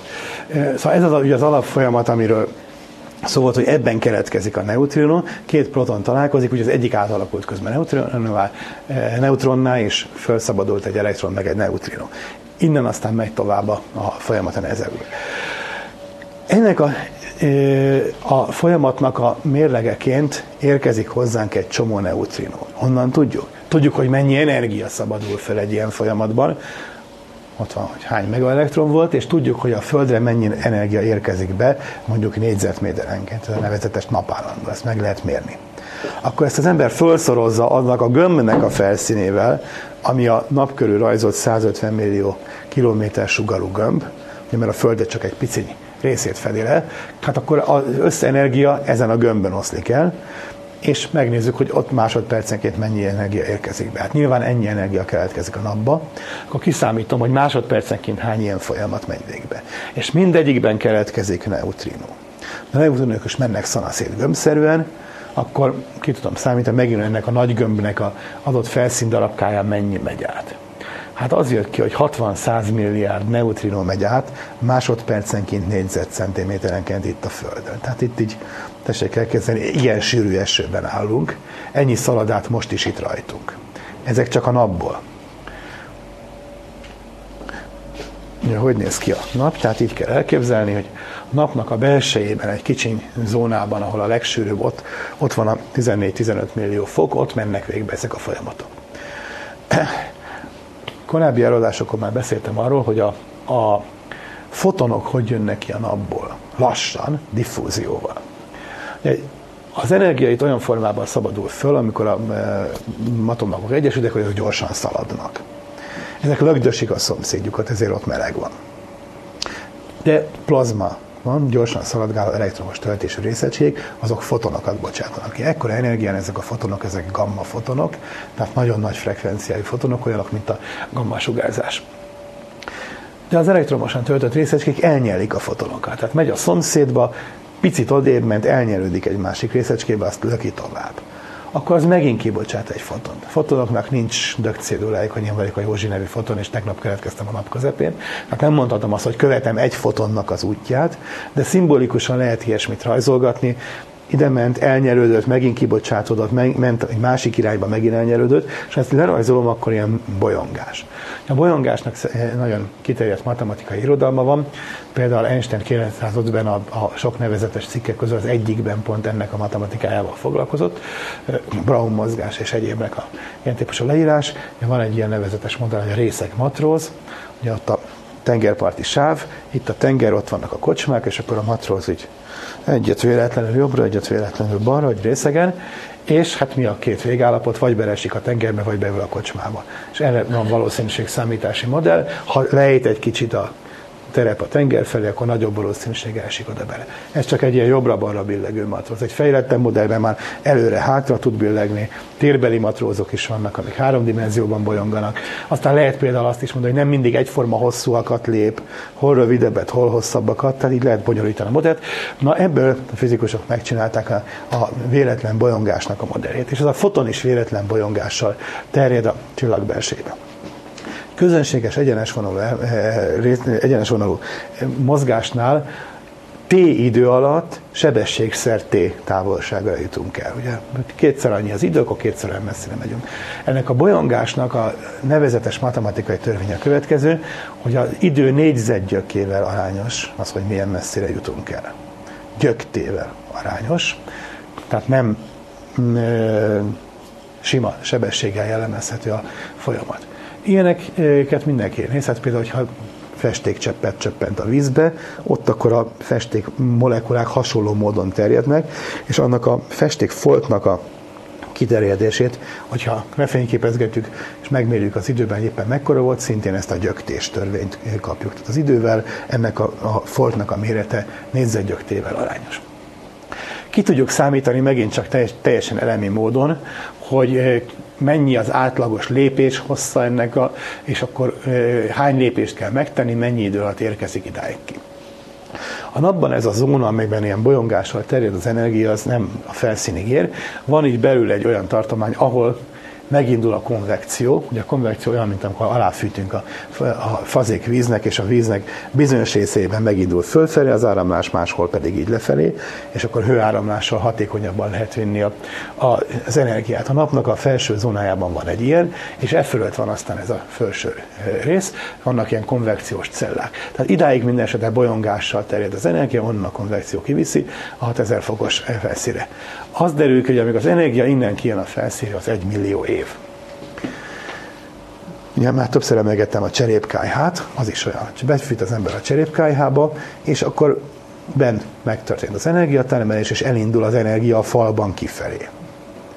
És ben már elfogyott a, e, a szén vagy a fa, kialudt, de a falban még terjed kifelé a, e, az energia. És aztán egyszer csak kiér a felszínre, és ott kisugárzódik. Egy jól megépített, jó hőszigetelő, tehát megfelelő anyagból épített cserépkályhoz, akár fél napig képes vezetni ezt a, a Egyesek talán olvasták, ha már szifiket emlegettünk az elején, van egy nevezetes novella a lassú üvegről, nem tudom ki olvasta, de se. Hát. Kitaláltak egy olyan anyagot, amiben a fotonok így bolyonganak, de megtartják a képet. Tehát leteszem valami táj elé, bejönnek a fotonok, ott tartom három napig, akkor másik oldal tök sötét. Beviszem, beépítem a falba, és egyszer csak megérkezik a kinti tájkép, és akkor három napig nézem a kinti tájképet. Ha elég ügyesek és jól szinkronizálják, akkor nappal jön a nappali kép, és este az esti kép, mert különben ciki lenne, nem lenne szinkronban. És hát vannak nagy farmok a hegységekben, ahol kiteszik ezt, és beszívják egy évig a gyönyörű tájképet, utána ablakként eladják. Hát valami ehhez hasonló típusú folyamat. Ilyen anyagot még nem találtak föl, de a szifírok ezt is már kiokoskodták. Na hát valami ilyesmi történik itt. Már rég nincs például itt ez a folyamat, mondjuk valamiért valaki ki, ki leállította a nap elsőjében a folyamatot, de még mindig jön a sugárzás. Ennek az ellenőrzésére legjobbak a neutrinok, mert ugyanitt nem csak az energia szabadult föl, és nem csak fotonok jönnek, hanem a neutrinok, de azok közvetlenül átszaladnak az anyagon. A neutrinoknak az alapvető tulajdonság az, hogy nagyon kicsi a, a hatáskeresztrendszer, nagyon kicsi a valószínűsége annak, hogy reakcióba lépnek más részecskékkel. Természetesen ez a, a hatáskevészethez függ az energiától. A nagyon nagy energiájú neutrinók azok igen nagy valószínűséggel lépnek kölcsönhatásba, de hát ezek nem olyan nagy energiájuk, ezt ki lehet számítani, a, a, meg meg lehetett mérni a mm, proton-proton reakció, stb., hogy mekkora energiájú neutrinók szabadulnak föl. Ezek nagyon kis valószínűséggel lépnek kölcsönhatásba. Ez, amit úgy szoktak mondani, hogy ha 100 millió fényév földanyagot tennénk oda, az eltartana egy darabig, hogy annyi bolygót összegyűjtenénk, azon áthaladna a neutrinus sugár, akkor gyengülne felére. Tehát minden második neutrinus elnyel, elnyelődne 100 millió fényévnyi földben. Jó vastag sáncot kell építeni árnyékolásként. Mivel szokták a közönséges radioaktivitást árnyékolni? Hát vagy ilyen ólomfalakkal, de van olyan, amit egy alumínium fóliával el lehet árnyékolni, vagy egy centi vízzel. Most ehhez képest a neutrinok azok át, áthaladnak mindenféle. Ez egyrészt jó, mert a nap anyagán is átjönnek, és közvetlenül ide érkeznek. Másrészt nagyon rossz, mert akkor hogy a csodába fogjam meg őket. Ha én átlátszó lennék teljesen, mint a láthatatlan ember, akkor nem látnék, mert a szemem se tudná megfogni a fotonokat, mert azon is áthatolnának. Ugye a láthatatlan emberes regényeket írók, azok nem gondoltak arra, hogy akkor a láthatatlan ember vak lenne, nem tapasztalná a környezetét egy valaki gondolt rá, ott valami olyasmit csináltak, hogy ez egy olyan láthatatlan ember volt, aki időgéppel érkezett, és a szemét mindig egy ezed másodperccel másik pillanatban vitték oda, és így akkor vibrált, és a, a, a, ott levő emberek a levegőben lebegő szemet láttak. Hát ez fizikailag helyes, csak eléggé kísérteties lenne. Na, szóval a neutrinok megérkeznek onnan, azonnali információt adnak a nap belsejéből, csak nehéz őket megcsípni. Hát hogy kéne megcsípni őket? Hogy működik egy közönséges detektálás? Fényképezés például úgy működik, hogy megérkezik egy közönséges foton, egy elektron magasabb pályára ugraszt valamilyen atomban. Ez az elektron után mindenféle más folyamatokat csinál, például ezüst vegyületekben Emlékszik még valaki arra, amikor ilyen kémiai volt a fényképezés? És akkor pancsolni kellett, meg hasonlók, most már senkinek nincs ilyen, de nem olyan régen még volt ilyesmi. Szóval kémiai anyagokban átalakulást egy ilyen elektronok az ugrásával kezdődik, átalakul, és utána azt mindenféle vegyszerekkel megnövesztjük.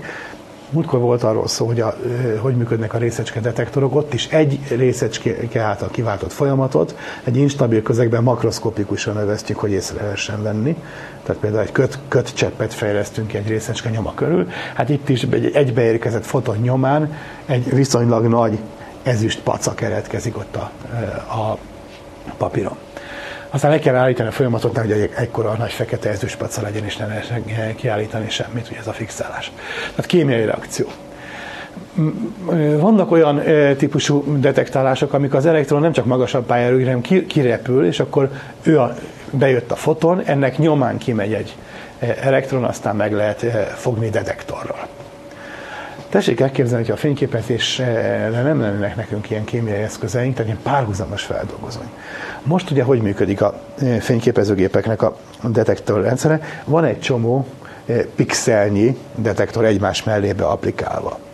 És akkor oda e, összpontosítom a fényt megfelelő módon leképezem arra a detektor rendszerre, akkor külön-külön párhuzamosan az egyes pixelekben történik valamiféle ilyen folyamat, és utána azt megfelelő elektronikával kiolvasom.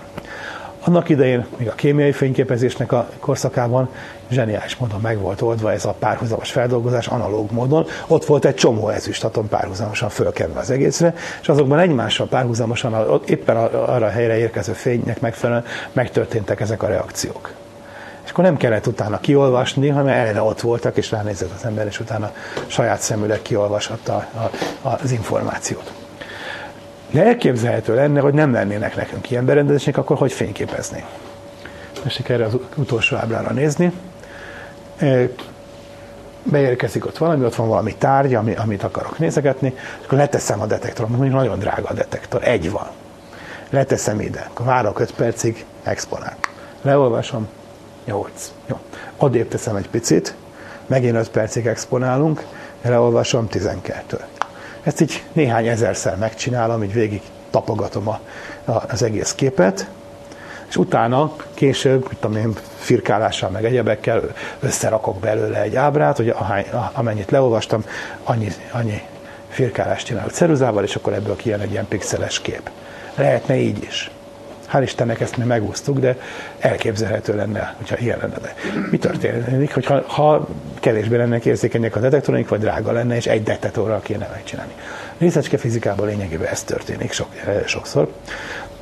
Vannak ezek a hatalmas részecskegyorsítók, fölgyorsítják a részecskéket, ütköznek egymással, más részecskékkel, stb.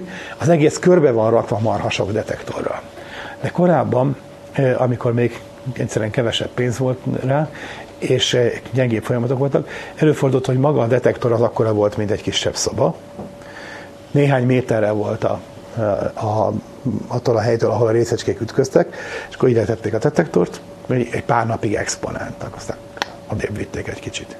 És több hónapos kísérlet során lehetett fölvenni egy ilyen görbét, nem is térbeli ábrát vettek föl, vagy, vagy ilyen síkbeli, csak egyszerűen egy, egy ilyen vonalszerű, hogy itt egy kicsit nagyobb, ott egy kicsit kisebb az intenzitás. Mint hogyha a fényképből egy ilyen csík lenne, hogy itt szürkébb, itt sötétebb, ott, ott megint világos.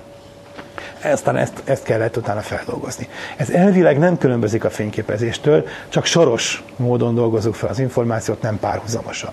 És nem annyi ideig tart az exponálás, hanem sokkal tovább. Persze szólni kell a modellnek, hogy nem mozduljon embernél ezt nehéz csinálni, de az atommagok hál' Istennek, hogy kell mondani, az atommagok ott maradnak. Trükk az, hogy egyszerűen nem egy atommagot teszünk oda, nem egy csomót, de szerencsére az atommagok egyformák. Tehát, hogyha például egy atommagon történő részecske ütközést akarok nézni, oda teszem azt a, a céltárgyat, amiben van sok, mint tudom én, aranyatommag, sokáig exponálok, mindig ugyanolyan képet kapok, az aranyatommag nem öregszik. Jó? Ezért szeretik a hölgyek nyakba hordani. No, tehát akkor a, a, e, így módon lehet a részecskéknek a folyamatait nézegetni. Hogy lehetne a neutrinókat észlelni? Egy pillanat, honnan tudom, hogy honnan jön ez a, a részecske? Hát azért, mert itt történt a folyamat. Miért itt történt a folyamat? Mert oda lőttem be a nyalábot. És én azért tudok egy ilyen térbeli ábrát fölmenni, itt jött a nyaláb, akkor biztosan itt történik a reakció, és onnan különböző szögek irányába kimennek a részecskék, oda teszem a detektoromat. De mi van, ha nincs nyalába, mert mindenfelől jönnek a részecskék? Például a napból így zuhog, és mindenhol jönnek a napneutrinok. Valahol leteszek egy detektort, akkor az nem fogja nem, nem fog szólni, hogy, hogy honnan jött, milyen irányba jött. Na jó, hát akkor egy, először játszunk olyat, hogy egyáltalán detektálni kell. Hát olyan típusú folyamatot játszunk, ami ennek a fordítottja, mint ami korábban volt.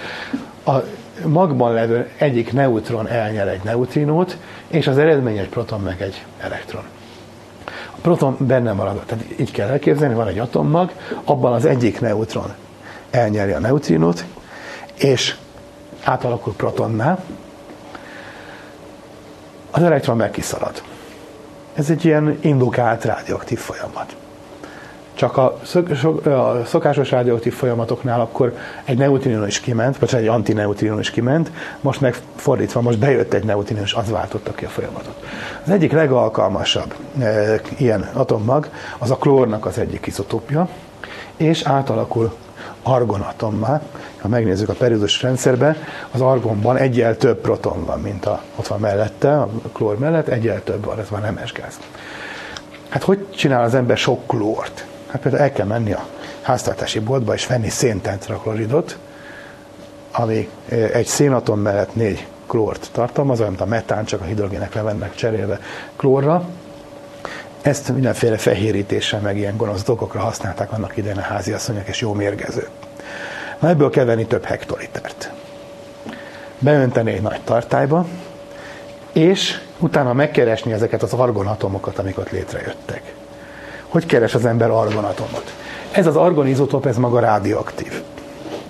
Tehát azt találták ki, hogy vesznek egy ilyen hatalmas nagy tartályt széntetrakloriddal, és ezt cirkuláltatják, és átvezetik egy olyan e, rendszeren, ahol átbuborékoltatnak rajta levegőt, és akkor az valahogy kimossa, az argon az gáz. De hát benne van a mm, folyadékba. De hogyha átbuborékatok levegőt, akkor az magával viszi a, a argonatomokat. Tehát ki, kiviszi a levegőben, amúgy is van argon, kiviszi ezeket a magokat. És akkor ezt a kimenő levegőt, ezt viszont egy részecske detektor előtt viszem el.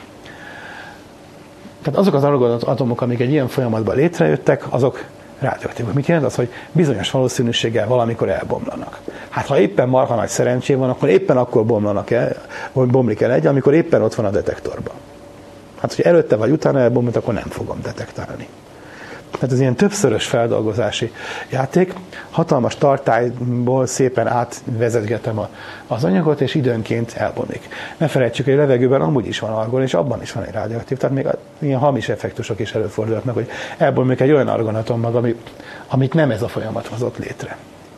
Na az volt a számítás, hogy ha ez szépen működik, akkor havonta van egy, egy ilyen bomlás. Tessék megint elképzelni a fényképezést, hogy mikor lesz ebből kép. Havonta elfogunk egy fotont. Hát most itt akkor havonta fogunk egy neutronit, viszont irány nincs, hogy honnan jött. Ott volt a hatalmas tartály, abban valahonnan érkező neutrino, lehet, hogy a szomszéd kőfalból érkezett a neutrino, az végbe e, visz egy ilyen reakciót. Az egészet ezt e, jó mélyre föld alá ásták be. Miért? Hogy a környezet, a kozmikus sugárzás, meg a környezetből érkező egyéb sugárzások azok ne zavarják, Alpok egyik alagútjában épült például egy ilyen detektor, meg Amerikában is sziklás egységekben, egy, tehát föld alatti bányákba építettek ilyen nagy tartályokat. Kiszámolták, ugye ezzel telt el a 60-as évek első néhány éve, kiszámolták ezeknek a folyamatoknak a részleteit, hogy akkor a, neut- a napból milyen neutrinok érkeznek. Én csak az alapfolyamatot mondtam el, hogy az volt, amikor protonok találkoznak, és akkor ott közben van a protonból neutronba való átalakulás. Van egy csomó másik fajta folyamat. Ha visszaemlékeznek a szemes ciklusra, ott bonyolultabb volt a játék, de akközben is keletkezett két neutrino. Na van számos más dolog.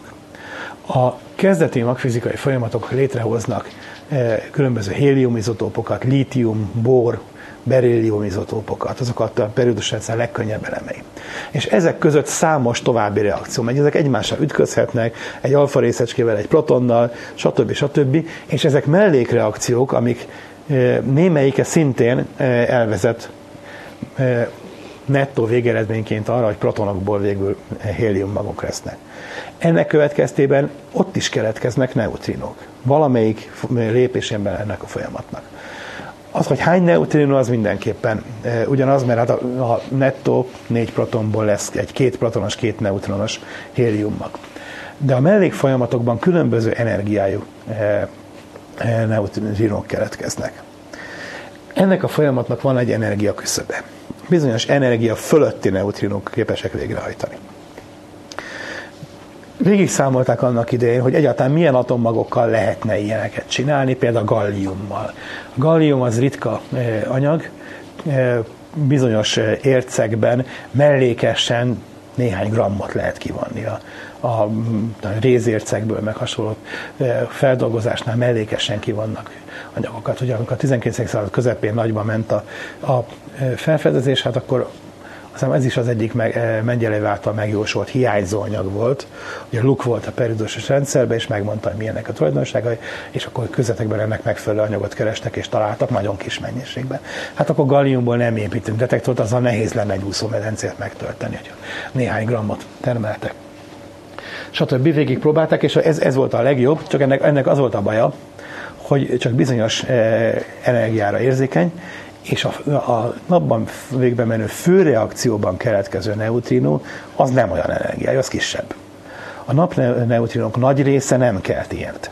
Az egyik mellékfolyamat, ilyen bor, boron berilliumon átmenő mellékfolyamatban keletkező neutrinónak már elég nagy az arány energiája ahhoz, hogy végbe tudjon menni ez a detektálási folyamat. Na hát akkor megint arányítani kell. Jó alaposan ki kell számolni a napmodellt. Megnézni azt, hogyha ilyen meleg van a napban, akkor ilyen százalékban mennek végbe a főreakciók, és olyan milliómot részbe mellette még végbe mennek a mellékreakciók is. Tehát tudjuk, hogy összesen másodpercenként hány magreakció van, abból hány neutrinónak kell keletkezni, azt mind nem fogom látni. De ezzel arányosan a mellékreakciók is megtörténnek, és a mellékreakciókból érkező neutrinok egy részét már meg tudom fogni, és akkor abból ki lehet számítani, hogy mennyit várunk. Tetszik kérdezni, ez ilyen jó bonyolult. Mi múlik? Egyrészt, hogy jól tudom a magfizikai folyamatokat, jól tudom a napmodellt. A reakciók valószínűsége az marhára függ a hőmérséklettől. Ha rosszul számolom hogy a nap belsejében milyen meleg van, akkor összességében a nap azért legyártja az energiát, de a mellékreakcióknak a valószínűsége más. Ez egy nagyon kritikus dolog volt, és ezen sokat vitatkoztak, hogy pontosan milyen a napmodell, 13 és fél, vagy 14 millió, vagy 14 és fél millió van, fok van a nap közepére, ezen nagyon múlik, és például ez volt az egyik vita kérdés, hogy akkor tényleg ennyit kéne várni, vagy másfélszer ennyit, vagy másfélszer kevesebbet. Na minden esetre az volt a, a e, tapasztalat, hogy jóval kevesebb neutrinot fogtak meg, mint amennyinek a napmodell alapján kellett volna jönni. Ez volt a nap neutrinok rejtéje. Na hát akkor rögtön megindult az ipar. Magyarázzuk meg. Egy. Hülye volt, aki a detektort építette, hülye volt, aki kiszámolta a modellt, stb. Ezt a fizikusok kicsit intelligensebben mondják, mint a politikusok, de ha az ember lefejti a cikknek a sallangos részét, akkor ez marad belőle. Na aztán utána elkezdtek utána számolni. Hát, ha rosszak voltak a mérések, aminek alapján kiszámoltuk az egyes folyamatoknak a valószínűségét. Hogyha a berillium atommag találkozik egy neutronnal, akkor mi történik? Újra mérték, újra számolták.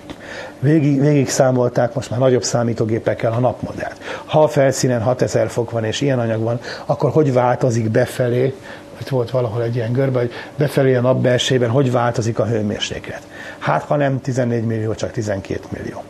Például előfordulhatna az, hogy a nap olyan, hogy kicsit hidegebb van a belsejében, de nagyobb gömbben folyik a fúzió. Akkor az összenergia ugyanannyi, amit kibocsát, de a mellékreakcióknak más a valószínűsége. És akkor összességében megvan, de kevesebb ez a fajta folyamat. Rengeteg ilyen számolás volt, és mindenféle ötlet.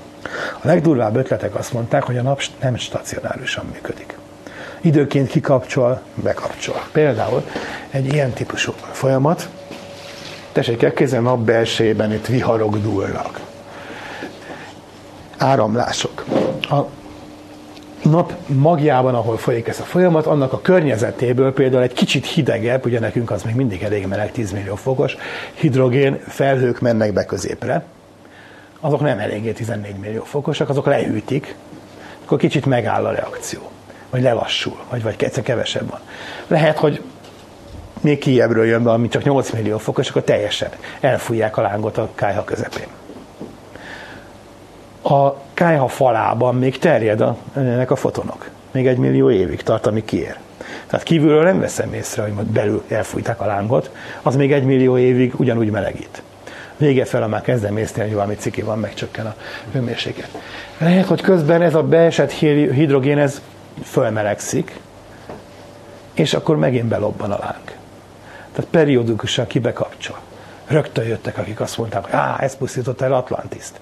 Mások meg azt mondták, hogy hát ezért voltak jégkorszakok. A nap időnként kikapcsol, bekapcsol. Némi kisleltetéssel észleljük. Tehát lehet, hogy most éppen kikapcsolt, és nem jönnek a napneutrinok, mert nincsenek éppen mostani folyamatok. A neutrinok azonnal ide érkeznek 8 perc alatt, hogy a fénysebesség, ide érnek a magból. A fény az csak egy millió éves késleltetéssel, akkor szóljunk az utódaiknak, hogy gyűjtsék össze a tüzerőt, mert egy millió év múlva nagyon hideg lesz. Bocsánat, lehet, hogy már fél millió év múlva, mert már egy jó ideig kikapcsolt a nap, nem biztos, hogy tegnap kapcsolták ki. Tehát ilyen típusú folyamatok voltak. Azt húz egy kicsit följebb. Aztán volt ilyen ötlet, hogy a neutrinok nem stabil részecskék. Fogja magát és elbomlik valamire, ami e, Isten tudja micsoda, de a neutrinok egy része nem ér ide a Földre. Fölvetették akkor azt az ötletet, ami már korábban, tehát még a mérések előtt már felmerült, a neutrinok oszcillálnak. A neutrinok egyik fajtája átalakul egy másik fajtájával. És az én detektorom a egyik fajtára van kihegyezve. Az eredeti neutrinót szeretném érni. A neutrinok megvannak, csak álruhába öltöztek, másik neutrinóval alakultak át. Nem ilyenkor mindig töpreng az, hogy na most, most mi az, hogy egyik részecske átalakul a másik részecskévé. Már többször mondtam, hogy úgy tessék képzelni a részecskéket, mint hogyha ugyanannak az anyagnak a különböző cafatjai lennének, csak éppen más kártyálapokat hordoznak, hogy más töltésük van. Tehát az, hogy átalakul egyik a másik, az nem annyira drámai, és nem kell azon sokat filozofálni. Hogy a detektorom arra van kihegyezve, hogy ilyen meg olyan töltésű, tehát ilyen kártyalapokat felmutató illetőt észleljen, és az illető átöltöz egy kártya igazolványcserét, akkor nyugodtan be tud sétálni, és nem veszem észre. Valahogy így kell ezt elképzelni. Na hát hogy lehet ezt észlelni ezt az ötletet? Ugye már mindenki tudja, hogy ez a helyes megoldás. De azért nagyon sokféle ötlet volt. Rossz a napmodell, rossz a részecske fizikai modell, nem tudom a magreakciókat, nem tudom a neutrinó tulajdonságait, stb. Minden, minden, minden. Rossz a detektor, rosszul számolták ki, rosszul értékelték ki. Ezt mind vizsgálgatták. Ekkora nagy vastag cikkek jelentek meg arról, hogy az összes részletnek ezrelékre utána számoltak, és az jött ki, hogy csak hiányzik, csak hiányzik. Körülbelül a fele hiányzott, hogy aztán pontosabb méréseknél egyharmada. Hát mit lehet csinálni? Egyik ötlet az volt, hogy mérjük meg a főreakciót. Hogyha nem jó a napmodell, akkor a ö, alapreakció, a proton-proton ciklus és a, ö, a mellékreakcióknak az aránya más. Hát de játszunk azzal, hogy a mellékreakciónak a, a berilliumból származó neutrinóit mérjük, mérjük meg durva azt, ami, ami a energiát termeli. Hát ehhez gallium kell. Na most a galliumot olyasmit termeltek, hogy hiszem összesen egész Földön 75 kilót termeltek egy évben mindenféle bányákba finomítással. De lehet, hogy kevesebbet egy kicsit. És ezt a, a tranzisztoripar használta a szennyező anyagnak. Tehát, hogy néhány atomot benyomnak egy tranzisztorba, és azzal megváltoztatják az elektromos tulajdonságot. És akkor a részecske fizikusok kötöttek egy érdekes boltot a, a fémiparral. Adjátok kölcsön a Föld egész gallium készletét néhány évre esküszünk, hogy visszaadjuk az egészet, néhány atom fog hiányozni belőle. Akkor kölcsön kapták a galliumot, abból csináltak detektorokat, és azzal, úgy hívták, hogy Gallex, tehát gallium experiment, gallium kísérlet, ez a 80-as években volt, és akkor azzal megmérték a főreakciót. Gallium atommagok némelyike elfogott neutrinokat, az átalakult mássá, tehát, hogy ez nagyon kis százaléka volt a galliumnak, a végén visszaadták az iparnak, hogy neztek itt van, használjátok a galliumot, és tényleg nem hiányzott belőle semmi, még csak el se piszkálták, azok biztos izgultak egy kicsit, hogy radioaktív lesz, de ez fizikusok kezében volt. Na mindegy, szóval nem lett radioaktív, és utána lehetett tovább rakni a tranzisztorokba. Na, ezzel kiderült, hogy, hogy ez, ez jóval közvetlenebb mérés. Megmérte a főreakciót, és kiderült, hogy hiányzik. Igenis hiányzik a egy jelentős része a napneutrinoknak.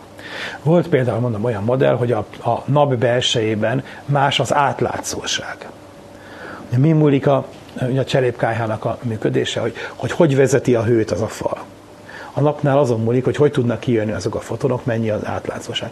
Az átlátszóság például azon múlik, hogy mennyi a szennyező anyag. Hogyha az ablakot kevésbé akarom átlátszóval tenni, akkor egyrészt hagyom bepiszkolni, de például az üvegbe is lehet keverni, még hogyha előzetesen azt akarom, be lehet keverni valami anyagot, az nem lesz olyan átlátszó. Hát mi van a napba keverve, a hidrogénbe?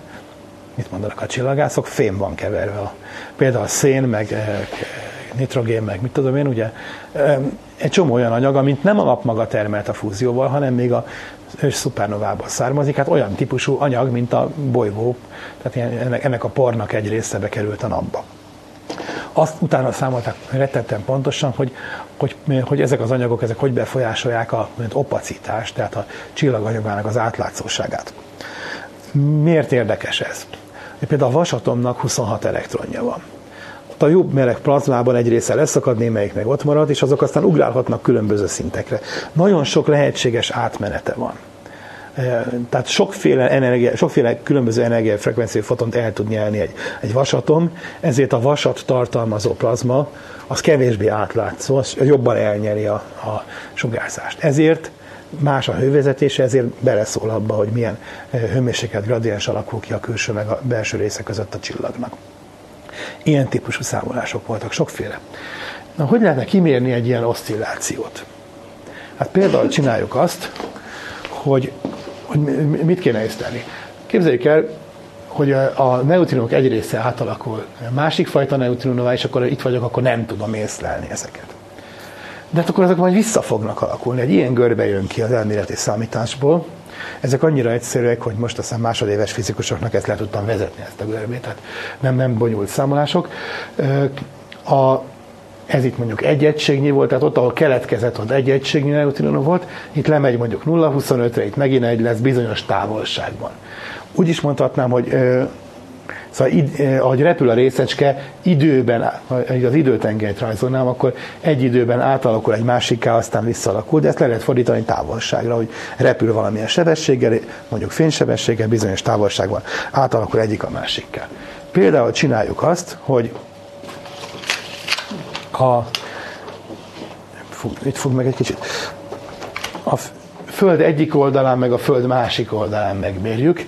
Hát, ha igaz az, hogy ekkora az a hullámhoz. Tehát itt, itt még az egyik fajtát észleljük, ott meg a már a másik fajtát. Hát ezt megpróbálták, nem sikerült. Akkor biztos sokkal nagyobb a hullám, azt mondjuk összemérhető a naprendszerrel. Fölvetettek egy ilyen zseniális ötletet, szereljünk ne, e, elliptikus pályárú üstökösökre neutrinó detektort. Tessék elképzelni.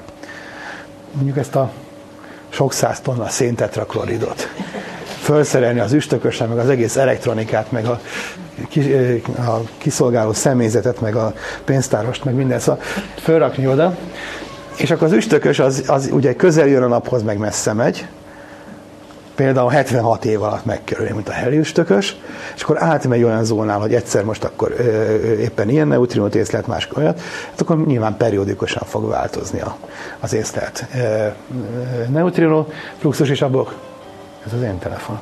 Bocsánat. Abból ki lehet számítani, hogy mi történik. Elnézést, előadást tartok majd később. No. Van olyan sugárzás, amit közvetlenül lehet detektálni. Na. Ezt valamiért a nagyhatalmak nem támogatták pénzügyileg ezt az üstökös expedíciót, pedig milyen érdekes lett volna. És utóbb az történt, hogy ez, ezt meg lehetett valósítani a Földön, más energiával, tehát nem a napból érkező neutrinokkal, hanem a, megint csak, ahogy az eredeti felfedezés is volt, reaktorból érkező neutrinokkal. Ott akkor tudom változtatni, más, más energiájuk voltak, mint a napból érkezők, és itt ez a hullámhossz, ez a, ez a, hogy mennyi idő múlva változik meg, tehát ezt, ezt kell nézni, hogy meg, mekkora távolságból, ez ilyen kilométeres nagyságú volt.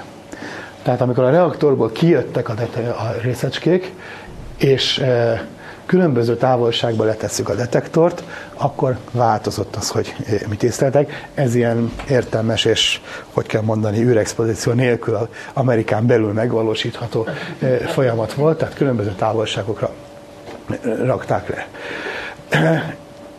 Ez még mindig nem volt a végső bizonyíték.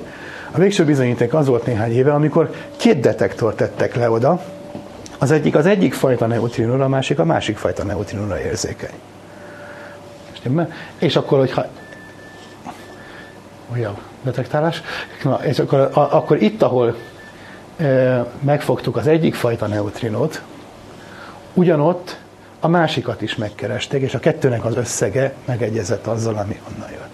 És utána ezt meg tudták csinálni a napneutrinókkal is, és akkor most már tudjuk, hogy stimmel a napmodell, a napban végbe mennek azok a folyamatok, amiket korábban is gondoltunk, tehát hogy kell mondani, süt a nap. De e, nem kell teljesen új napmodellt kitalálni, hogy mi is történik ott, ottan, csak a neutrinokkal ez az érdekesség. E, történik, hogy menet közben átalakul egyik fajta. Itt most úgy rajzoltam, hogy a tau neutrinom alakul. Hát a pillanatnyi számolás szerint részben műon, részben tau neutrinom. Hát tehát a három egymásba át tud alakulni, a háromfajta neutrinom. És emiatt a, a az összszáma megvan, csak a korábbi mérések azt nem tudták megmondani, hogy a másik fajtába beérkező az mennyi, mert azok egyszerűen nem arra voltak kihelyezve. Most tehát akkor néhány éve megoldottuk ez a majdnem 50 éves rejtély, tehát a napneutrinoknak a rejtélye, jönnek a neutrinok a napból, minden stimmel, csak a neutrinok egy kicsit ravaszabbul viselkednek. És akkor most jön az az elméleti ötlet. Tessék. A, a hullámhoz az energiától hogyan Ugye a mm, hullámfüggvény beírod, beírod a sík hullámot, és akkor ott, ott a, a Planck hullámot, vagy megfelelően a De Broglie hullámot kell benne keresni. Igen. Tehát lényegében ez egy standard hullámtani dolog, hogy hogy függ a távolságtól, energiától. Tehát ez egy ismert, ezt le lehet rendesen vezetni, és ez stimmelt a, a játék. No, a, nem tudjuk pontosan még, hogy, hogy mennyit, szóval hogy, lényeg az, hogy kimértük, hogy átalakul, mennek tovább a mérések. Mikor tudnak ilyet csinálni a neutrinok? Az volt az elméleti modell, hogy akkor, hogyha nem nulla tömegűek. A nulla tömegűek nem tudnak így átalakulni egymásba. Az átalakulásnak ez a frekvenciája, ez a két neutrinó tömegének a különbségétől függ. Tehát a frekvencia arányos a tömegkülönbséggel pontosan energia különbséggel, de lényegében majdnem fénysebességgel szám, száguldanak. E, megfelelő relativisztikus számolások kellenek, a tömegeken múlik a dolog. Pillanatnyilag nem tudjuk, hogy melyiknek mennyi a tömege, még elképzelhető, hogy a háromból az egyiknek nulla, de nagy valószínűséggel egyiknek sem nulla, és, és különböznek, de e, mind a három neutrinóra valószínű az, hogy nem nulla a tömeg. Valószínűleg nagyon különböznek, a különbségekre vannak mérések, ez, ez ügyben majd folytatódnak tovább a mindenféle érdekes eh, detektálások, mindesetre az alapproblémát már megoldották a neutrino detektálást. Most ha már itt tartunk, akkor közben elmondom azt, hogy miféle más ötleteket találtak ki a neutrino teleszkópra. Az egyik érdekes dolog, a, hogy hogy lehet irányt mérni. A egyik lehetőség, megint csak ez az ábra, Képzeljük el így, hogy, hogy fölteszek ide egy detektort valahova, mondjuk Japánba, és a Föld, ahogy forog, hol a nappali oldalon van, hol az éjszakai. De most nem a neutrino oszcillációra kell gondolni, hanem arra, hogy hát azért, amikor az éjszakai oldalon vagyunk, akkor a Föld, mint test elnyeli a neutrinok egy részét. Keveset, de hát azért valamivel kevesebb, valamivel kevesebb érkezik. És akkor, hogyha elég sokáig mérek, akkor azt fogom tapasztalni, hogy nappal egy kicsit több neutrino jön, mint éjjel. Na most, hogyha nagyon kicsi a beérkező mennyiség, akkor ezek az adatok ezek nagyon fluktuálnak, szórnak. Tehát például érkezik három neutrino egy nap, akkor éjszaka érkezik 2,7. Ez már elég nagy effektus de mondjuk nappal érkezik 3,01, éjjel érkezik 2,97. Átlagosan. Azt csinálták, hogy sok napon át, több éven át végeztek ilyen méréseket, és lerajzolták a idő függvényében. És akkor ahogy egyre több napi adat jött össze, egyre inkább kirajzolódott ez a színuszgörbe. Stimmel? Minél nagyobb az adathalmaz, annál pontosabban megkapjuk a görbét, mert annál kisebb lesz a szórás.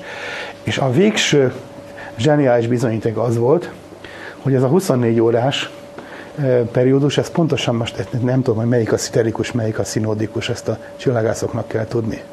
Melyik, melyik?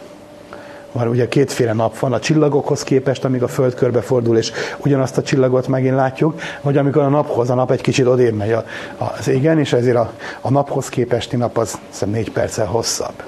Na ezzel volt meg. Megtalálták a periódust, és nem a csillagokhoz képesti 24 órával, hanem a naphoz képesti 24 órával egyezett meg. Tehát tényleg a napból jön, és ami ahhoz képest megkaptuk ezt a görbét, sok éves átlagolásnak az eredményeképpen.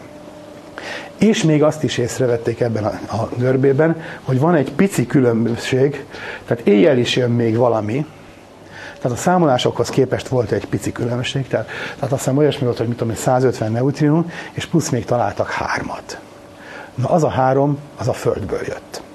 Tehát magának a Földnek a saját neutrinó sugárzása, amit Marx megjósolt annak idején, hogy, hogy nem csak a kozmikus, hogy a szupernovákon közben megtalálták a neutrinókat, hanem a geoneutrinókat is meg lehet találni, a Föld belsejében történő ilyen típusú folyamatoknak a, az eredményére, ez, ez megint néhány éves eredmény, e, megérkeztek a, a geoneutrinók, és ezzel megkezdődött a neutrinó geofizikának a korszaka is.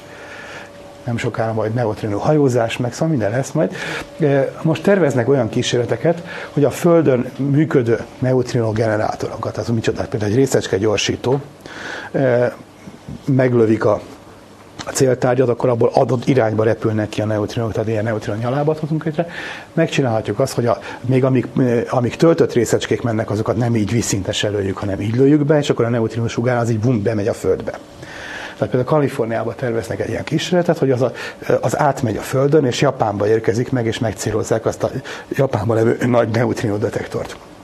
Nem tudom, látták-e, ha valaki időként nézi a fizikai szemlét, annak a pár hónappal ezelőtt egyik címlapján volt a japán neutrino detektor, egészen döbbenetes, óriási csarnok, és csónakkal közlekednek benne, mert vízzel van töltve, és a falára több ezer vagy több tízezer eh, detektor van szerelve, és akkor csónakkal mennek, és ott egyenként szerelik, aztán utána leeresztik a vizet, kihozzák a csónakot, megtöltik vízzel. Miért is?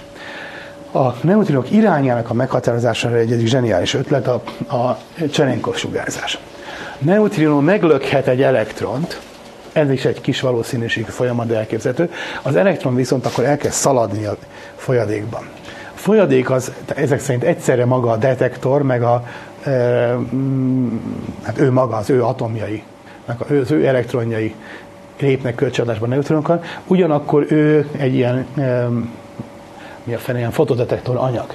Ha, ha gyorsan szalad egy elektron gyorsabban, mint a vízbeli fénysebesség. Ugye a vákubeli fénysebességnél nem, nem szabad gyorsabban szaladni, de a folyadékbelinél lehet. Ekkora részecske speciális sugárzást bocsát ki, a Cselenkov sugárzást. Ha valaki elmegy egy atomerőműbe, például lehet látni a műegyetemen van egy ilyen kísérleti reaktor, és ott mindenkinek megmutatják, hogy az ember áll a tetején, és a lába alá néz, és kísérteties kék fény jön ki belőle. Hát az a a, ö, ott a neutronok, meg egyebek által kiváltott Cserenkov sugárzás. Hát itt az elektronok tudnak ilyesmit csinálni, és ez viszont ebből kiszámított, hogy melyik irányból jött a neutrinó. Tehát innen jött, meglökte az elektron, nyilván abba az irányba lökte, amerről ő jött, körbe lakom az egészet fotodetektorokkal, és akkor észlelni fogom a, a Cserenkov sugárzást, akkor abból meg tudom mondani, milyen irányból jött ez a valami. Na az a e, japán detektor az ilyen, hogy egy hatalmas víztartály, és körbe van rakva a fotodetektorokkal, amik megcsipik, hogy innen érkező sugárzás milyen. Jó tiszta víz kell, hogy az egészen rendesen átmenjen ez a gyenge sugárzás. Meséltem már azt azt a sztorit, de ezt megint csak nem, nem lehet kihagyni egy ilyen esetben, hogy e, rájöttek, hogy, hogy hol a legegyszerűbb ilyet csinálni, hol van sok víz, hát a tengerbe. Tehát e, keressünk olyan helyet, ahol jó mély tenger van, Miért kell jó mély? Mert akkor a víznek a felső része elnyeli az egyéb részecskéket, amik itt beledomálnak, például műonokat, meg hasonlókat. A megérkező neutrinok meglökik a, a vízbe a részecskéket és Csenenkov sugárzást váltanak ki. Hát hogy mit kell csinálni? Jó sok detektort kell. Ott nem az egészet körbe rakni, hanem egy kockába elrendezni. Hát például 100 méterre egymástól egy kockarácsba rakjunk le detektorokat. Azt a legegyszerűbb úgy, felszínen úszik egy bója, arról lóg egy kábel, és azon egy, 4 km 4 km kábel, és onnan akkor 100 méterenként 5 kilométerig vannak detektorok. 100 méterre odébb a másik bója, azon is így lógnak, és alul együttesen kitöltenek egy kockát, egy köbkilométer kockát, van benne egy csomó detektor. Mi kell ehhez? Hát viszonylag közel a szárazföldhöz 5 km mély tenger, jó tiszta vízzel, kellemes környezet, fejlett fizika, hol van ilyen Havaiba. És akkor elmentek a fizikusok Havaiba, láttam a dokumentumfilmet, amikor táncoltak a hulahoppos lányokkal, meg egyebek, és akkor még csak tanácskoztak arra, hogy ide kell majd jönni a, a detektorokkal. Egy év múlva megint elmentek, akkor vittek egy detektort. Egy detektor az olyan volt, mint egy ilyen hosszú bomba, ilyen két méteres hosszú cső volt, ezt majd leereszték. Kivitték csónakkal a tengerbe. Először kivitték őket hajóval, ez a tenger, itt, itt kell majd leereszteni a detektort. Következő évvel leeresztették, elszakadt a lánc, elveszett a detektor. Na hát akkor következő évben megint volt konferencia, és akkor már sikerült leereszteni egy ilyen detektort. Óriási eljött. Annyi neutrino van, húha, sokkal több, mint kéne. Ez a napneutrinós rejtének a kellős közepén volt. Atya Isten, most robban a nap, vagy mi történik itt, túl sok a neutron. Aztán kiderült, hogy a vízben élnek mindenféle apró egysejtőek meg lények, amik foszforeszkálnak, és pont azon a hullámoszon sugároznak, mint a neutrinok által keltett Cserenkov sugárzás. Erre volt beállított detektor, az egész állati nagy jelet adott, és teljesen élvezhetetlenné tette a, és ki, a valódi fizikai jelet. Hát ez így nem nyert, azért még tartanak havaiba konferenciákat. Mindenesetre egy másik ötlet az hogy keressünk már olyan mély vizet, ami jó, tiszta, átlátszó, könnyű ott benne szerelni, és nem zavarnak ezek a foszforeszkáló dögök. Hát ez a bajkátó. Bajkátó a Földnek a legmélyebb tava, 1500 méter mély, keskeny hosszú, és az év nagy részében jég fedi.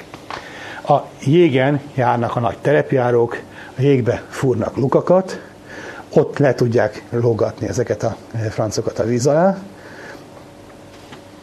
Olyan elektronika van benne, ami kibírja a hideget, sokáig működik, kicsiny veszteséggel, stb.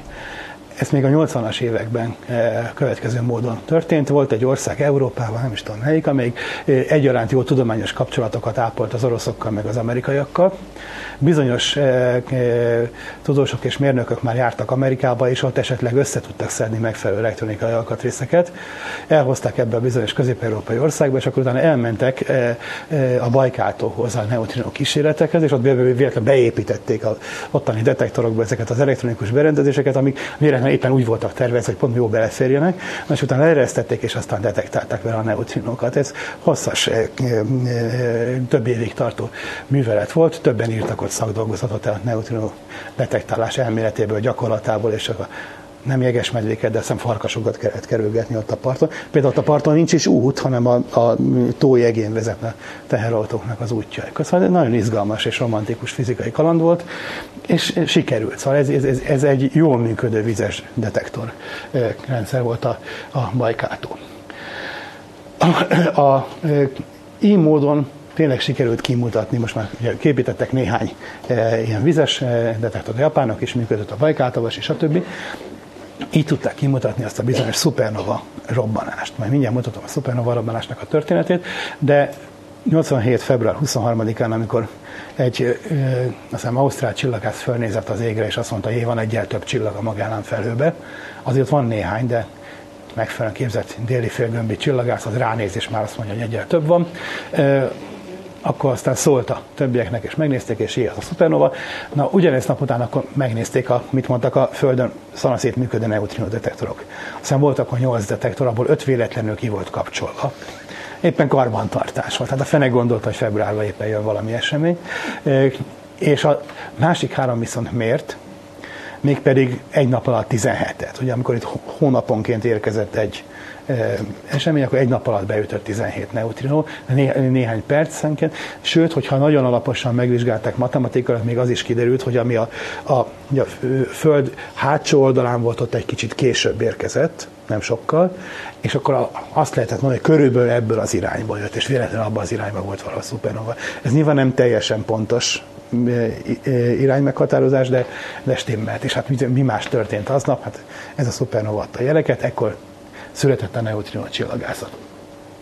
Azóta persze most már sokkal érzékenyebb berendezések vannak, és nemrég már ezért is osztogattak Nobel-díjakat a neutrino csillagászat megteremtéséért. Mi köze van a szupernovának a neutrinóhoz? Hát akkor nézzük meg azt, folytassuk azt a múltkori történetet, ami a, a hoppá, melyik, ez a papír, igen. Ahol eljutottunk odáig, hogy a nehéz e, csillagokban, e, nehéz, hello, atomok keletkeznek. Ugye hogy néz ki egy csillagnak a története? Kezdetben van a gázfelhő, összehúzódik, és attól függ, hogy mekkora volt a gázfelhő, mi lesz belőle, vagy barna törpe, ami be se gyullad, ez a protocsillag lesz a nehezebbekből, aztán ott összehúz a gravitáció csillag lesz belőle. Itt akkor most nagyon sokáig kell várni, ami az ember a büféből 5 milliárd év, vagy 10 milliárd az alatt elfogy a hidrogén, utána mi lesz, akkor ez már kicsit gyors, eddig üldögél a fősorozaton, akkor felfúvódik, és a külsejében vörös óriás, ez középen pedig kisül benne a fehér törpe, a könnyebb csillagok, mint a nap, azt fogják csinálni, szépen lassan ledobják a külső részt, és a belső az megmarad fehér törpeként, a nehezebbek összehúzódnak, a korábbi hamu, a hélium az ismét begyullad, és az, az további fúziót játszik. Egy nehezebb csillagban milyen hagymahéj réteg rendszer alakul ki, hogy a legbelsejében már ott, ott a, a, a hélium égésnek a maradékaként ott a szén, akkor itt, itt ég a hélium, akkor ez a rész, ahol hélium van, de az éppen nem ég, mert nincs elég meleg, itt egy külső zónában ég a hidrogén. Aztán itt, itt hidrogén van, és azon megy kifelé a, a, az energia. Egy még nehezebb csillag hosszabb idő után, mint mindenféle bolyongást végez itt a Hertzsprung-Russell diagramon, olyan hagyma szerkezetű lesz, hogy ez többszörösen megismétli, a belsejében most már a szén is eléget, még nehezebb anyagokká, és így tovább közben mindig egyensúlyi állapotokban van, tehát ezt, ezt le tudjuk írni a, a Eddingtontól örökölt csillagmodellel, egyensúlyban van a rendszer, ugyanannyi energia megy ki. Közben van néha ilyen forradalmi átalakulás, mint a Matrixban, meg egyebek, de utána az egész az megint eh, egyensúlyba kerül. Ezek viszont egyre gyorsabban eh, történnek. Ugye az alapégés az milliárd évekig tart, ezek már 100 millió, aztán 10 millió éves ciklusok. Miért? Mert egyre melegebb van. Egyre melegebb van, akkor egyre gyorsabban történnek a folyamatok. Csillag belsejében ezek már egyre gyorsabbak. Meddig megy ez? Addig, amíg a, el nem érjük a vasat. Ugye milyen értelemben egyensúlyi állapotok, tehát egyrészt fennáll ez a hidrosztatikai egyensúly, a kifeleható nyomás ellensúlyozza a gravitációt, másrészt termikus is, tehát durván annyi energiát sugároz ki a rendszer, mint ami a belsejében keletkezik, tehát minden pillanatban így egyensúlynak tekinthető. Na, tehát egy nagy csillag, amikor már elég gyorsan fejlődik, akkor el, előbb-utóbb eléri több lépésben, hogy már ennek az energiadiagramnak az aljára jut, ahol a vas e, tóva, úgy hívják, hogy ennek a görbének az alján itt a vas tó, a legstabilabb atommagok vannak. Eddig a, az atommagok egyesülése energiát termel. Tehát minden ilyen lépésnél, amikor a, összehúzódott a csillag és a belsejében melegebb lett, az addigi olyan hamuként létrehozott atommagok most már olyan gyorsan mozognak, hogy tudnak egymásra egyesülni, újabb energiát termelnek, még nehezebb atommagokká alakulnak át. Ez eddig termelte a az energiát. Na de amikor idáig elérkezünk, akkor ezt nem lehet tovább folytatni. A vason túl már, már energiafogyasztó lenne a reakció. Ha megint az történne, hogy összehúzza a gravitáció a csillagot, melegedne a vas, rendben, de nem keletkezik energia. Itt vége ennek, tehát ezt a sokszor eljátszott játékot már nem lehet tovább folytatni. Mi történik? Nincs sugárzás, ami ellenálljon a gravitációnak, ami összehúzza. Gravitáció húzza tovább össze az anyagot, melegszik. És akkor hirtelen megindulnak az ellentétes folyamatok. Ellentétes folyamatok azok már energianyelők. Ez most kétfele lehet, innen a gödörből kétfele lehet tovább menni. Egyrészt lehet, lehet nehezebbeket is gyártani, másrészt itt visszafele mászni ennek a görbének az első ágán. Közben természetesen, talán emlékeznek a múltkori előadásnak a végén volt egy csomó olyan típusú eh, mellékreakcióhoz szó, amit a neutronok csináltak. Tehát a neutronok mellékesen eh, létre tudtak hozni nehezebb atommagokat, meg hasonlókat, mert az alapfolyamatok mellett sok más eh, kisebb valószínűségű folyamat is ment, de ez itt a fő tendencia. Na most tessék elkezdeni, meg, eh, nyomódik össze a csillag, a gravitáció húzza össze, ott van középen ez a nehéz, mondjuk már vasatommagokban, ilyesmiből álló eh, mag, energia van dögivel, de ez most nem a magfúzióból származó, a gravitáció. Egyszerűen zuhan be az anyag. Ez melegíti a közepét. És akkor megindulnak az energianyerő folyamatok. Például a már létrejött vasatommagoknak a disszipálódása. Durván az történik, hogy a, a hő miatt rettentő nagy energiájú fotonok jönnek, és azok egyszerűen szétverik a vasatommagot. Fotodisszociációnak mondják, tehát fotonok hatására az atommag szétesik, mire? Hát tipikusan alfa részecskékre, meg hát mellékesen ott neutrinok. Itt van mi. 13 darab alfa részecskére esik szét egy vasatommag, ami 26 protonból meg 30 neutronból áll, 13-szor 2-2, és akkor a maradék 4 neutron meg itt külön elszalad. Ez a folyamat nyeli az energiát. Tehát itt elindul visszafele, ezen a diagramon errefelé az anyag. Mi történik, hogyha energianyerő folyamat van? Akkor a mag lehűl. Mert a gravitáció által bepréselt energia átalakul magfizikai folyamatok folyamán, és az elviszi az energiát.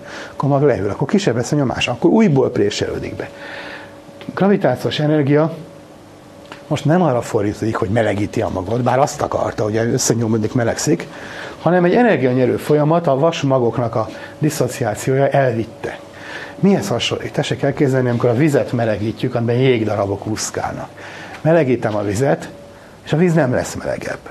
Mindenki tanult az iskolában ezt a paradoxon, hanem az energia arra fordítódik, hogy olvad a jég. A hőmérséklet állandó, továbbra is nulla fokos, hiába nyomom bele az energiát, egészen addig, amíg az utolsó egy darab el nem olvad.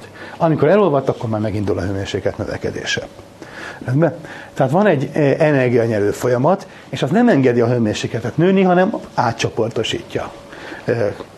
Eh, gaz elvonás meg egyebek, elvonják az energiát, és arra használják, hogy a, a jeget olvasszák. Itt a, a be, hulló gravitáció, behulló tömegnek a gravitációs energiája a vasatomok szétparlasztására fordítódik, és emiatt az anyag tovább omlik befelé. Nem, nem keletkezik, hogy addig, amíg a korábbi folyamatoknál meleg volt, egyre melegebb volt, a nagyobb nyomás, nagyobb sugárzás miatt ellenállt, és megállította a beomlást, és a csillag egyensúlyi állapotba került. Most nem kerül egyensúlyi állapotba, omlik tovább olyan, mintha kikapcsolták volna ezt a, a visszacsatoló kört. Korábban volt egy ilyen visszacsatolás, ha a csillag összehúzódott, fölmelegedett, akkor nagyobb lett a sugárzás, az visszanyomta.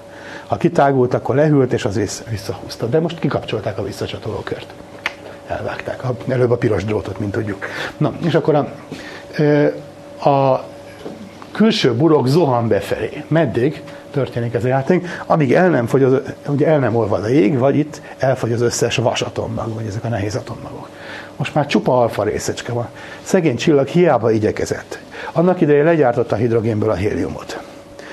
Azóta most az utolsó néhány millió évben a héliumból további nehéz atommagot hozott létre, most azok mind szétporlottak. Minek dolgozott szegény. Jó? Azért a külső részében a csillagnak ott oda kikeveredett, meg, meg ez, ez csak a legbelsőben történik, kiebb azért vannak nehezebb atommagok, vas, meg szén, meg minden ficsi és fene, de belül az egész alfa részecskékre ment. Az alfa részecskék azok jó erősen kötött kis objektumok, azért, azért nem egyes darabokra esett szét, hanem alfa részecskékre. Tehát olyan, mintha ha ezek egy molekulák lennének, tehát először nem atomi, hanem molekuláris alkotórészekre esik szét. Mi történik akkor? Kikapcsoltuk a hűtést. Elfogyott a vas. Nincs tovább jég. Akkor megint a, a tovább behulló anyag, az most már megint melegíti a magot. Mag melegszik, meddig, amíg újabb hűtő folyamat be nem indul, most már az alfa részecskék is szétesnek, ehhez még több, ennek még nagyobb hőmérséklet kell. Olyan, mint amikor megint folytatjuk a jeges dolgot, melegítettük a vizet, elértük a nulla fokot, akkor egy ideig nulla fok volt, amíg elolvadt a jég. Melegítettük tovább, elértük 100 fokot, akkor most megint áll a hőmérséklet egészen addig, amíg most a víz el nem gőzölög. Jó? Ez egy újabb ilyen típusú folyamat. Most az alfa részecskék fognak diszociálni. Most már protonok meg neutronok maradnak középen. Tessék megnézni, itt a, a folyamat, ha ennek utána számoltak, itt 3 milliárd fok volt, itt most már 20 milliárd fok, és ez egészen utána aztán megy tovább 100 milliárd fokig a hőmérséklet. Közönséges csillagban 10 millió fok volt, most már 100 milliárd foknál tartunk. És közben persze a csillag külső részén ott vannak a, a legyártott nehezebb anyagok, meg egyebek, de a közepén ez, ez az összehúzódás történik. Mi az időskálája? Perces, másodperces csillagok addig milliárd évekig szórakoztak valamivel. Ez az összeomlás, ez néhány perc, illetve a nagyobb csillagnál néhány másodperc alatt lezajlik, és a közben történik meg mindez. Tehát úgy kell érteni, hogy itt volt előtte 10 milliárd év, vagy, vagy mennyi, akkor itt most egy másodperc, két másodperc, ez van a vízszintesen rajzolva. meddig történt, meddig megy. Megint elfogyott a, a, az alfa részecske, akkor utána megint megindul a hőmérséklet emelkedése. Mi van most a, a magban? Forró protonokból, neutronokból, elektronokból álló plazma, tehát a szétvert atommagokból álló plazma. És most megindulnak újfajta reakciók, mert tovább melegszik ez a, az anyag, és ismét ott tartunk, hogy most már megint az elemi részecskék közötti reakciók játszák a főszerepet. Például ez, ami az előbb sokat emlegetett reakciónak a egyik verziója, hogy a proton meg az elektron tud egyesülni egy ilyen dupla részecskének a cseréjével, proton kibocsát egy W-t, akkor ő elvitt a töltését, lesz belőle neutron, a W-nek a pozitív töltés az elektron találkozik, lesz belőle neutrino. Jó? Ez a szokott energiának a folyama. Ez, amit úgy mondunk, hogy a protonok és a neutronok, egy, a protonok és az elektronok egymásba préselődnek, és neutronok lesznek belőlük. A neutron meg elszalad. Eddig nem szaladt el senki. Tessék még egyszer elképzelni ezt most geometriailag. Ez a csillag középpontjában történt. Zúdul be a, e, az anyag kívülről, bent voltak olyan folyamatok, mondjuk ilyen jégolvasztás, ami elnyelte az energiát, de geometriailag nem ment ki belőle, ott, ott marad benne középen. Most viszont megjelenik egy új folyamat, amelyben megjelenik egy olyan részecske, aminek a számára a csillag külső része átlátszó, kiszaladnak a neutrinok.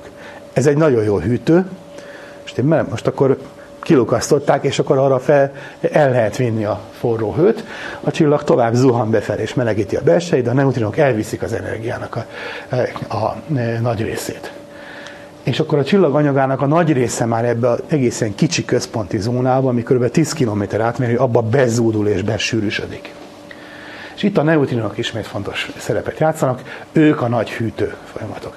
Kiderül, hogy egy ilyen folyamatnak a, az összenergiájának a 99%-a neutrinok formájában távozik. Tehát egy ilyen szupernova folyamatnál jó, történik ott mindenféle látványos dolog, lehet gyönyörködni az égen. A legtöbbet nem látjuk, a 99%-át az energiának elviszik a neutrinok. Megint megkérdezem, hogy meddig történik ez. A neutrinokról tudjuk, hogy nagyon áthatoló képesek. Tehát ugye a közönséges körülmények között 100 millió fényévnyi földhányásan is át tudnak menni, hogyha tudunk akkor a földet hányni. De ilyen körülmények között nagy energiájú neutrinok, nagy sűrűségi anyag, ami ez a zuhanó, befelé zuhanó, forró és nagyon sűrű maganyag, ebben hirtelen lecsökken a szabad úthosszuk 100 méterre. Azért ennél még nagyobb a csillag. Tehát mennek kifelé a neutrinok, és olyan sűrű anyagba ütköznek a befelé zuhanó csillaganyagba, hogy elnyelődnek benne. Mi történik, ha elnyelődnek? Megint tessék ezt geometriailag elképzelni. Itt a csillagnak a forró magja, ott keletkeznek a neutrinok, és szaladnak kifele, és eddig tudtak kimenni, és kivitték az energiát, a csillaganyag meg jön befelé. És egyszer csak az történik, hogy most már nem mennek kifelé, elnyelődnek ebben a, az anyagban. Akkor egyszerűen koppan rajtuk a kifelé, vagy befelé tartó anyag, és ezt az impulzust, amit a neutrinok vinnének kifelé, azt megkapja, és visszafordul. Egyszerűen visszapattan. Mint pattan vissza a neutrinókon tessék olyan labdázást elképzelni, hogy a kifelé tartó neutrinókon visszapattan, az a sok százmillió tonna befelé zuhanó anyag. Hát, hogy kell mondani, ez egy érdekes gyerekjáték. Tehát a, ezen a forró magon, persze lehet ezt úgy is mondani, a csillag forró magjáról visszapattan, az úgy sokkal közelabb, de hát igazából a neutrinokon pattan vissza. A beomló anyag, mintha ha falba ütközne, és a neutrinok egyszerűen visszafele kilökik ezt az anyagot. Ami bezúdult, az most visszapattan és elindul kifelé, de hát, ami kijebb van, az még nem tudja, az még zuhan befelé. Itt bent a neutrinok megütötték, ez elindul kifelé, találkozik a kívülről befelé zúdul anyag, és marhára összenyomódik. Összesűrűsödik, de most már nem a közepe, hanem ez a, ez a külső zóna, és ez a külső zóna most nagyon felhevül. És ebben újabb magreakciók indulnak meg, most viszont, hogyha visszagondolunk erre az ábrára, most ö, már nem a lebontó, hanem az építő és a, a másik vége fele építő ö, reakciók. Itt keletkeznek a nehéz, a vason túli atommagok. az arany, meg az urán, meg az ólom, meg egyéb ilyen dolgok, tehát aki aranygyűrűt visel, az gondolja meg, hogy a, egy ilyen szupernova robbanásnak az utolsó drámai fázisában, amikor neutrinok már lökik kifelé az anyagot, és az már éppen mennek kifelé, az utolsó pillanatokban gyorsan legyártja nekünk azt a néhány aranyatomagot, amit aztán itt mosunk ki a, a patakból. Jó, tehát ekkor keletkeznek ezek a nehezebb anyagok. Mellékesen középen még újabb, tehát ebben, bocsánat, ebben az anyagban újabb energiatermelő reakciók is megindulnak, például ekkor keletkezik a nátrium, meg egyéb ilyen anyagok. Nemrég számolták ki például, hogy a fluor. Az, az egész folyamat során, a több tíz milliárd év során semmikor nem keletkeztek magok, azt úgy valahogy kikerülték a, a reakciók. A fluor csak itt keletkezik. Tehát ha valaki fluoros fokrémmel mas fogat, akkor dicséri a szupernovát, mert az gyártotta neki a megfelelő fluoratommagokat. Itt most akkor ebben a rétegben, itt újabb felhevülés miatt újabb reakciók indulnak meg, és ezek mit, csinálnak? Ez egy újabb lökés hullámot indít meg. Hogyha ez itt meleg, ez az anyag réteg, akkor ebben energia termelik, az egyrészt kifelé menő lökés hullámot indít, másrészt befelé. A kifelé menő lökés hullám az elfolyja a csillagnak a külső rétegét, hogy ez egy nagy tömegű csillag volt jóval nagyobb, mint a, a nap. A külső rész, ami még em, itt a drámai részen kívül van, az még körülbelül egy nagy naptömegnyi. Na azt fogja lefújni. Másrészt a befelé induló lökés hullám az újból összenyomja ezt a magot, ami az előbb már elkezdett szerencsésen tágulni, és összenyomja, és akkor abból végül mi lesz? Megint mennek ezek a reakciók, amik az előbb mondtam, hogy a protonok elektronokkal egyesülnek, létrejön a neutroncsillag, vagy hogyha elég nagy tömegű volt, akkor az esetleg annyira össze tudom menni, hogy fekete lyuk lesz. Tehát ennek az egész folyamatnak ennek az utolsó néhány drámai másodpercnek a, a következménye az, hogy az anya, a csillagnak a közepe az neutroncsillagá omlik össze, Mellékesen ezekben a folyamatokban legyártódott egy csomó nehezebb atommag, és a csillag külső része, ami már szennyező van ezzel a nehezebb atommagokkal, az egyszerűen szétfújódik az űrbe. És ekközben a, ez a neutrino e, fluxus, ez a kifelé menő neutrino áramlás fontos szerepet játszott. Ez állította meg a befelé robbanást, és alakította át egy kifelé menő robbanássá, hogy az ember azt elhiszi, hogy a csillag összeomlik, de miért, miért jön kifelé? Az csak a filmekben van úgy, hogy minden autó, ami fejre az azonnal fölrobban. Tehát hogy csillagok sem szoktak ilyesmit csinálni, hogy, hogy hát valami baj van vele, akkor fölrobban. Ezt még külön meg kell magyarázni, és ez egy nagy eredménye volt a 50-es évek vége, 60-as évek elejé számolásoknak. Ugye az akkori, már nem egészen tekerős, de azért még csöves, meg éppen, hogy tranzisztoros számítógépekkel ezeket folyamatokat részleteibe kiszámolták, azóta persze finomították egy csomót rajta és most is finomítják, mert azóta meg tudták figyelni ezt a bizonyos felhőbeli szupernovát, és annak a, azóta ismert fénygörbé, hogy hogy változik, hogy hogy tágul, hogy változik a hőmérséklet, sűrűség, stb. Ahhoz illesztik a modelleket, és próbálják újra számítani, hogy mennyire jók ezek a magfizikai, meg hidrodinamika modellek. Ugye itt ebben a fizikának az összeságát be kellett vetni, a magfizikát, plazmafizikát, a tágulást leíró hidrodinamikai egyenleteket, minden. Ez egy nagyon komplex jelenség. Az egészben van még egy új, egy nem túlságosan régi, néhány éves, néhány hónapos felfedezés. Mostanában jöttek rá a csillagászok, hogy nagyon sok olyan szupernovarabást látnak, ami aszimmetrikus. Itt mindig úgy rajzoltam, hogy gömbölyű, csak az egyik részén rajzoltam, de úgy folytatni kell a ábrát körbe-körbe. Látnak sok olyan neutroncsillagot vagy szupernova maradványt, ami marha gyorsan szalad. És nyilván nem azért, mert az ős csillaga gyorsan ment, hanem a robbanás volt aszimmetrikus. És egyik irányba kilőtte magat. Vajon mi lehet ennek az oka? Az egyik lehetséges ok az, hogy kettős rendszerben volt. Kettős rendszerben a, a gravitációs tér aszimmetrikus, arra van a másik csillag. És amikor ez lejátszott a robbanást, akkor a kifelé menő, befelé menő robbanás aszimmetrikusá vált, és ezért, mint a puskagolyó elszaladt az egyik irányba. Utána kell számolni. Most már vannak elég erős számítógépek, hogyha erre néhány csoport rááll, és úgy tudom, hogy elkezdtek ráállni, Eddig egyszerű volt a számolás, ugye hát egy, egy radiális koordináta meg az időfüggvényen meg kellett nézni a viszonyokat, csak föl kellett szorozni négy pi-vel, hogy mennyi a felszíne. Hát most akkor bonyolultabb modell kell csinálni, különböző irányokban mi történik. Valószínűleg ezt meg fogják csinálni néhány éven belül, akkor lehet, hogy az fog kiderülni, hogy a fluor csak a csillagnak a, a másik csillag irányába első részébe ment, és azt majd rá fogják írni a fogkrémekre, hogy a, a két csillag közül a szupernovának a bal szélén keletkezett meg ilyenek, rejle fognak majd villogni a fluorosok. Jó, lehet, hogy nem jutnak el ilyen részletes számolásokig, valószínűleg várhatók ilyen érdekes effektusok, amik az aszimmetrikus szupernovákból. Lehet például, satszom szerint előfordulhat, hogy, hogy bizonyos típusú atommagok csak az ilyen aszimmetrikus robbanásban jönnek létre, mások azok meg a gömbszimmetrikusban is. Tehát a magányos csillagok azok másfajta szennyezést fognak kiköpni a, a, galaxisba, mint a, a kettős vagy többes csillagok, vagy az aszimmetrikusan robbanó szupernovák. Az is lehet, hogy azon is múlik, hogy milyen gyorsan forgott a csillag, mert az összeomláskor akkor, akkor valahogy bepörög, és emiatt lesz aszimmetrikus. Nem tudom, ez, ez, ez új és érdekes dolog. Na, mi lesz egy ilyen szupernovából? Végül is azt látja az ember, hogy tágul szét ez a forró gázfelhő, középen meg ott marad az a kis izé maradék. Hát miféle termékei vannak. Ugye itt ez az erős mágneses tér, meg ez a kavargó valami, ez relativisztikus részecskéket kelt, nagyon gyorsan mozgó részecskéket, azok szinkrotron sugárzás, gyorsan mozgó elektromosan töltött részecskék speciális típusú elektromágneses sugárzás bocsátanak ki, ami szinkrotron sugárzás. Másrészt a kicsire összenyomott kompakt magnak nagyon erős mágneses tere lesz, és ez gyorsan forog, és egy természetes részecske gyorsítóként ez fel tudja gyorsítani az egyéb részecske töredékeket. Nagy valószínűséggel ez a kozmikus sugárzásnak a forrása. Erről beszéltem az elején. A kozmikus sugárzás, hogy gyorsan mozgó protonok, olyan nagyok, amiket még Isten tudja, mikor fognak elérni az energián részecske gyorsítóink, valószínűleg ilyen szupernova folyamatok gyorsítsák fel. Hát miért nem a szupernovák irányából látjuk? A kozmikus sugárzás nagyjából minden irányból érkezik a, a, a, az égből. Ugye ez volt az egyik nagy felfedezés, hogy nem a napból jön, nem a naprendszerből, mert mindenfelől jön. Körülbelül ugyanaz a mechanizmus, mint hogy miért kék az ég. Az a napfény, amit látunk az égen, de hogy bejön a légkörben, mindenféle szórási folyamatok elkeverik, és minden irányból érkezik ritkább bolygón például, ritkább légkörű bolygón, a Marson például, kicsit más lesz, tehát nem lesz olyan egyenletesen kék az ég, egyik irányba nézve arra, arra mert a nap van, arra mások lesznek a fényviszonyok, mint másik irányba. Tehát nem, nem közvetlenül a nap, hanem a környékén, mert ott más, más lesz a szórodás ritkább légkörbe.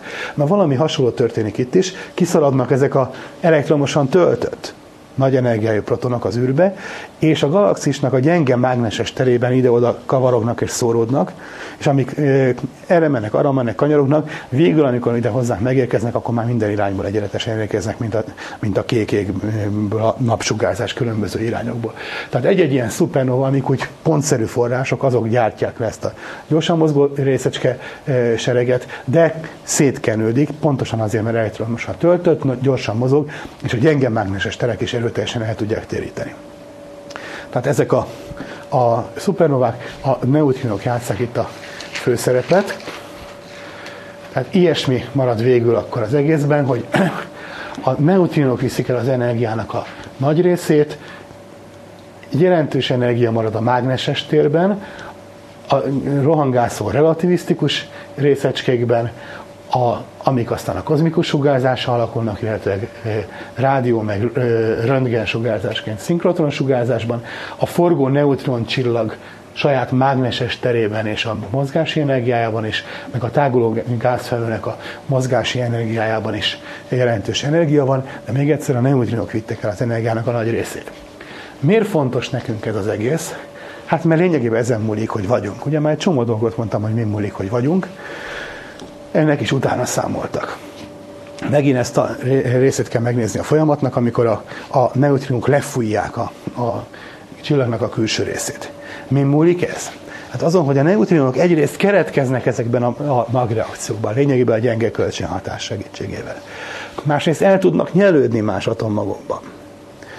Hogyha egy kicsit gyengébb lenne a keletkezési folyamat, akkor nem keletkezne elegendő neutrinó. Tehát ez megint a kölcsönhatások relatív er- erősségén múlik, nem keletkezne elég neutrinó.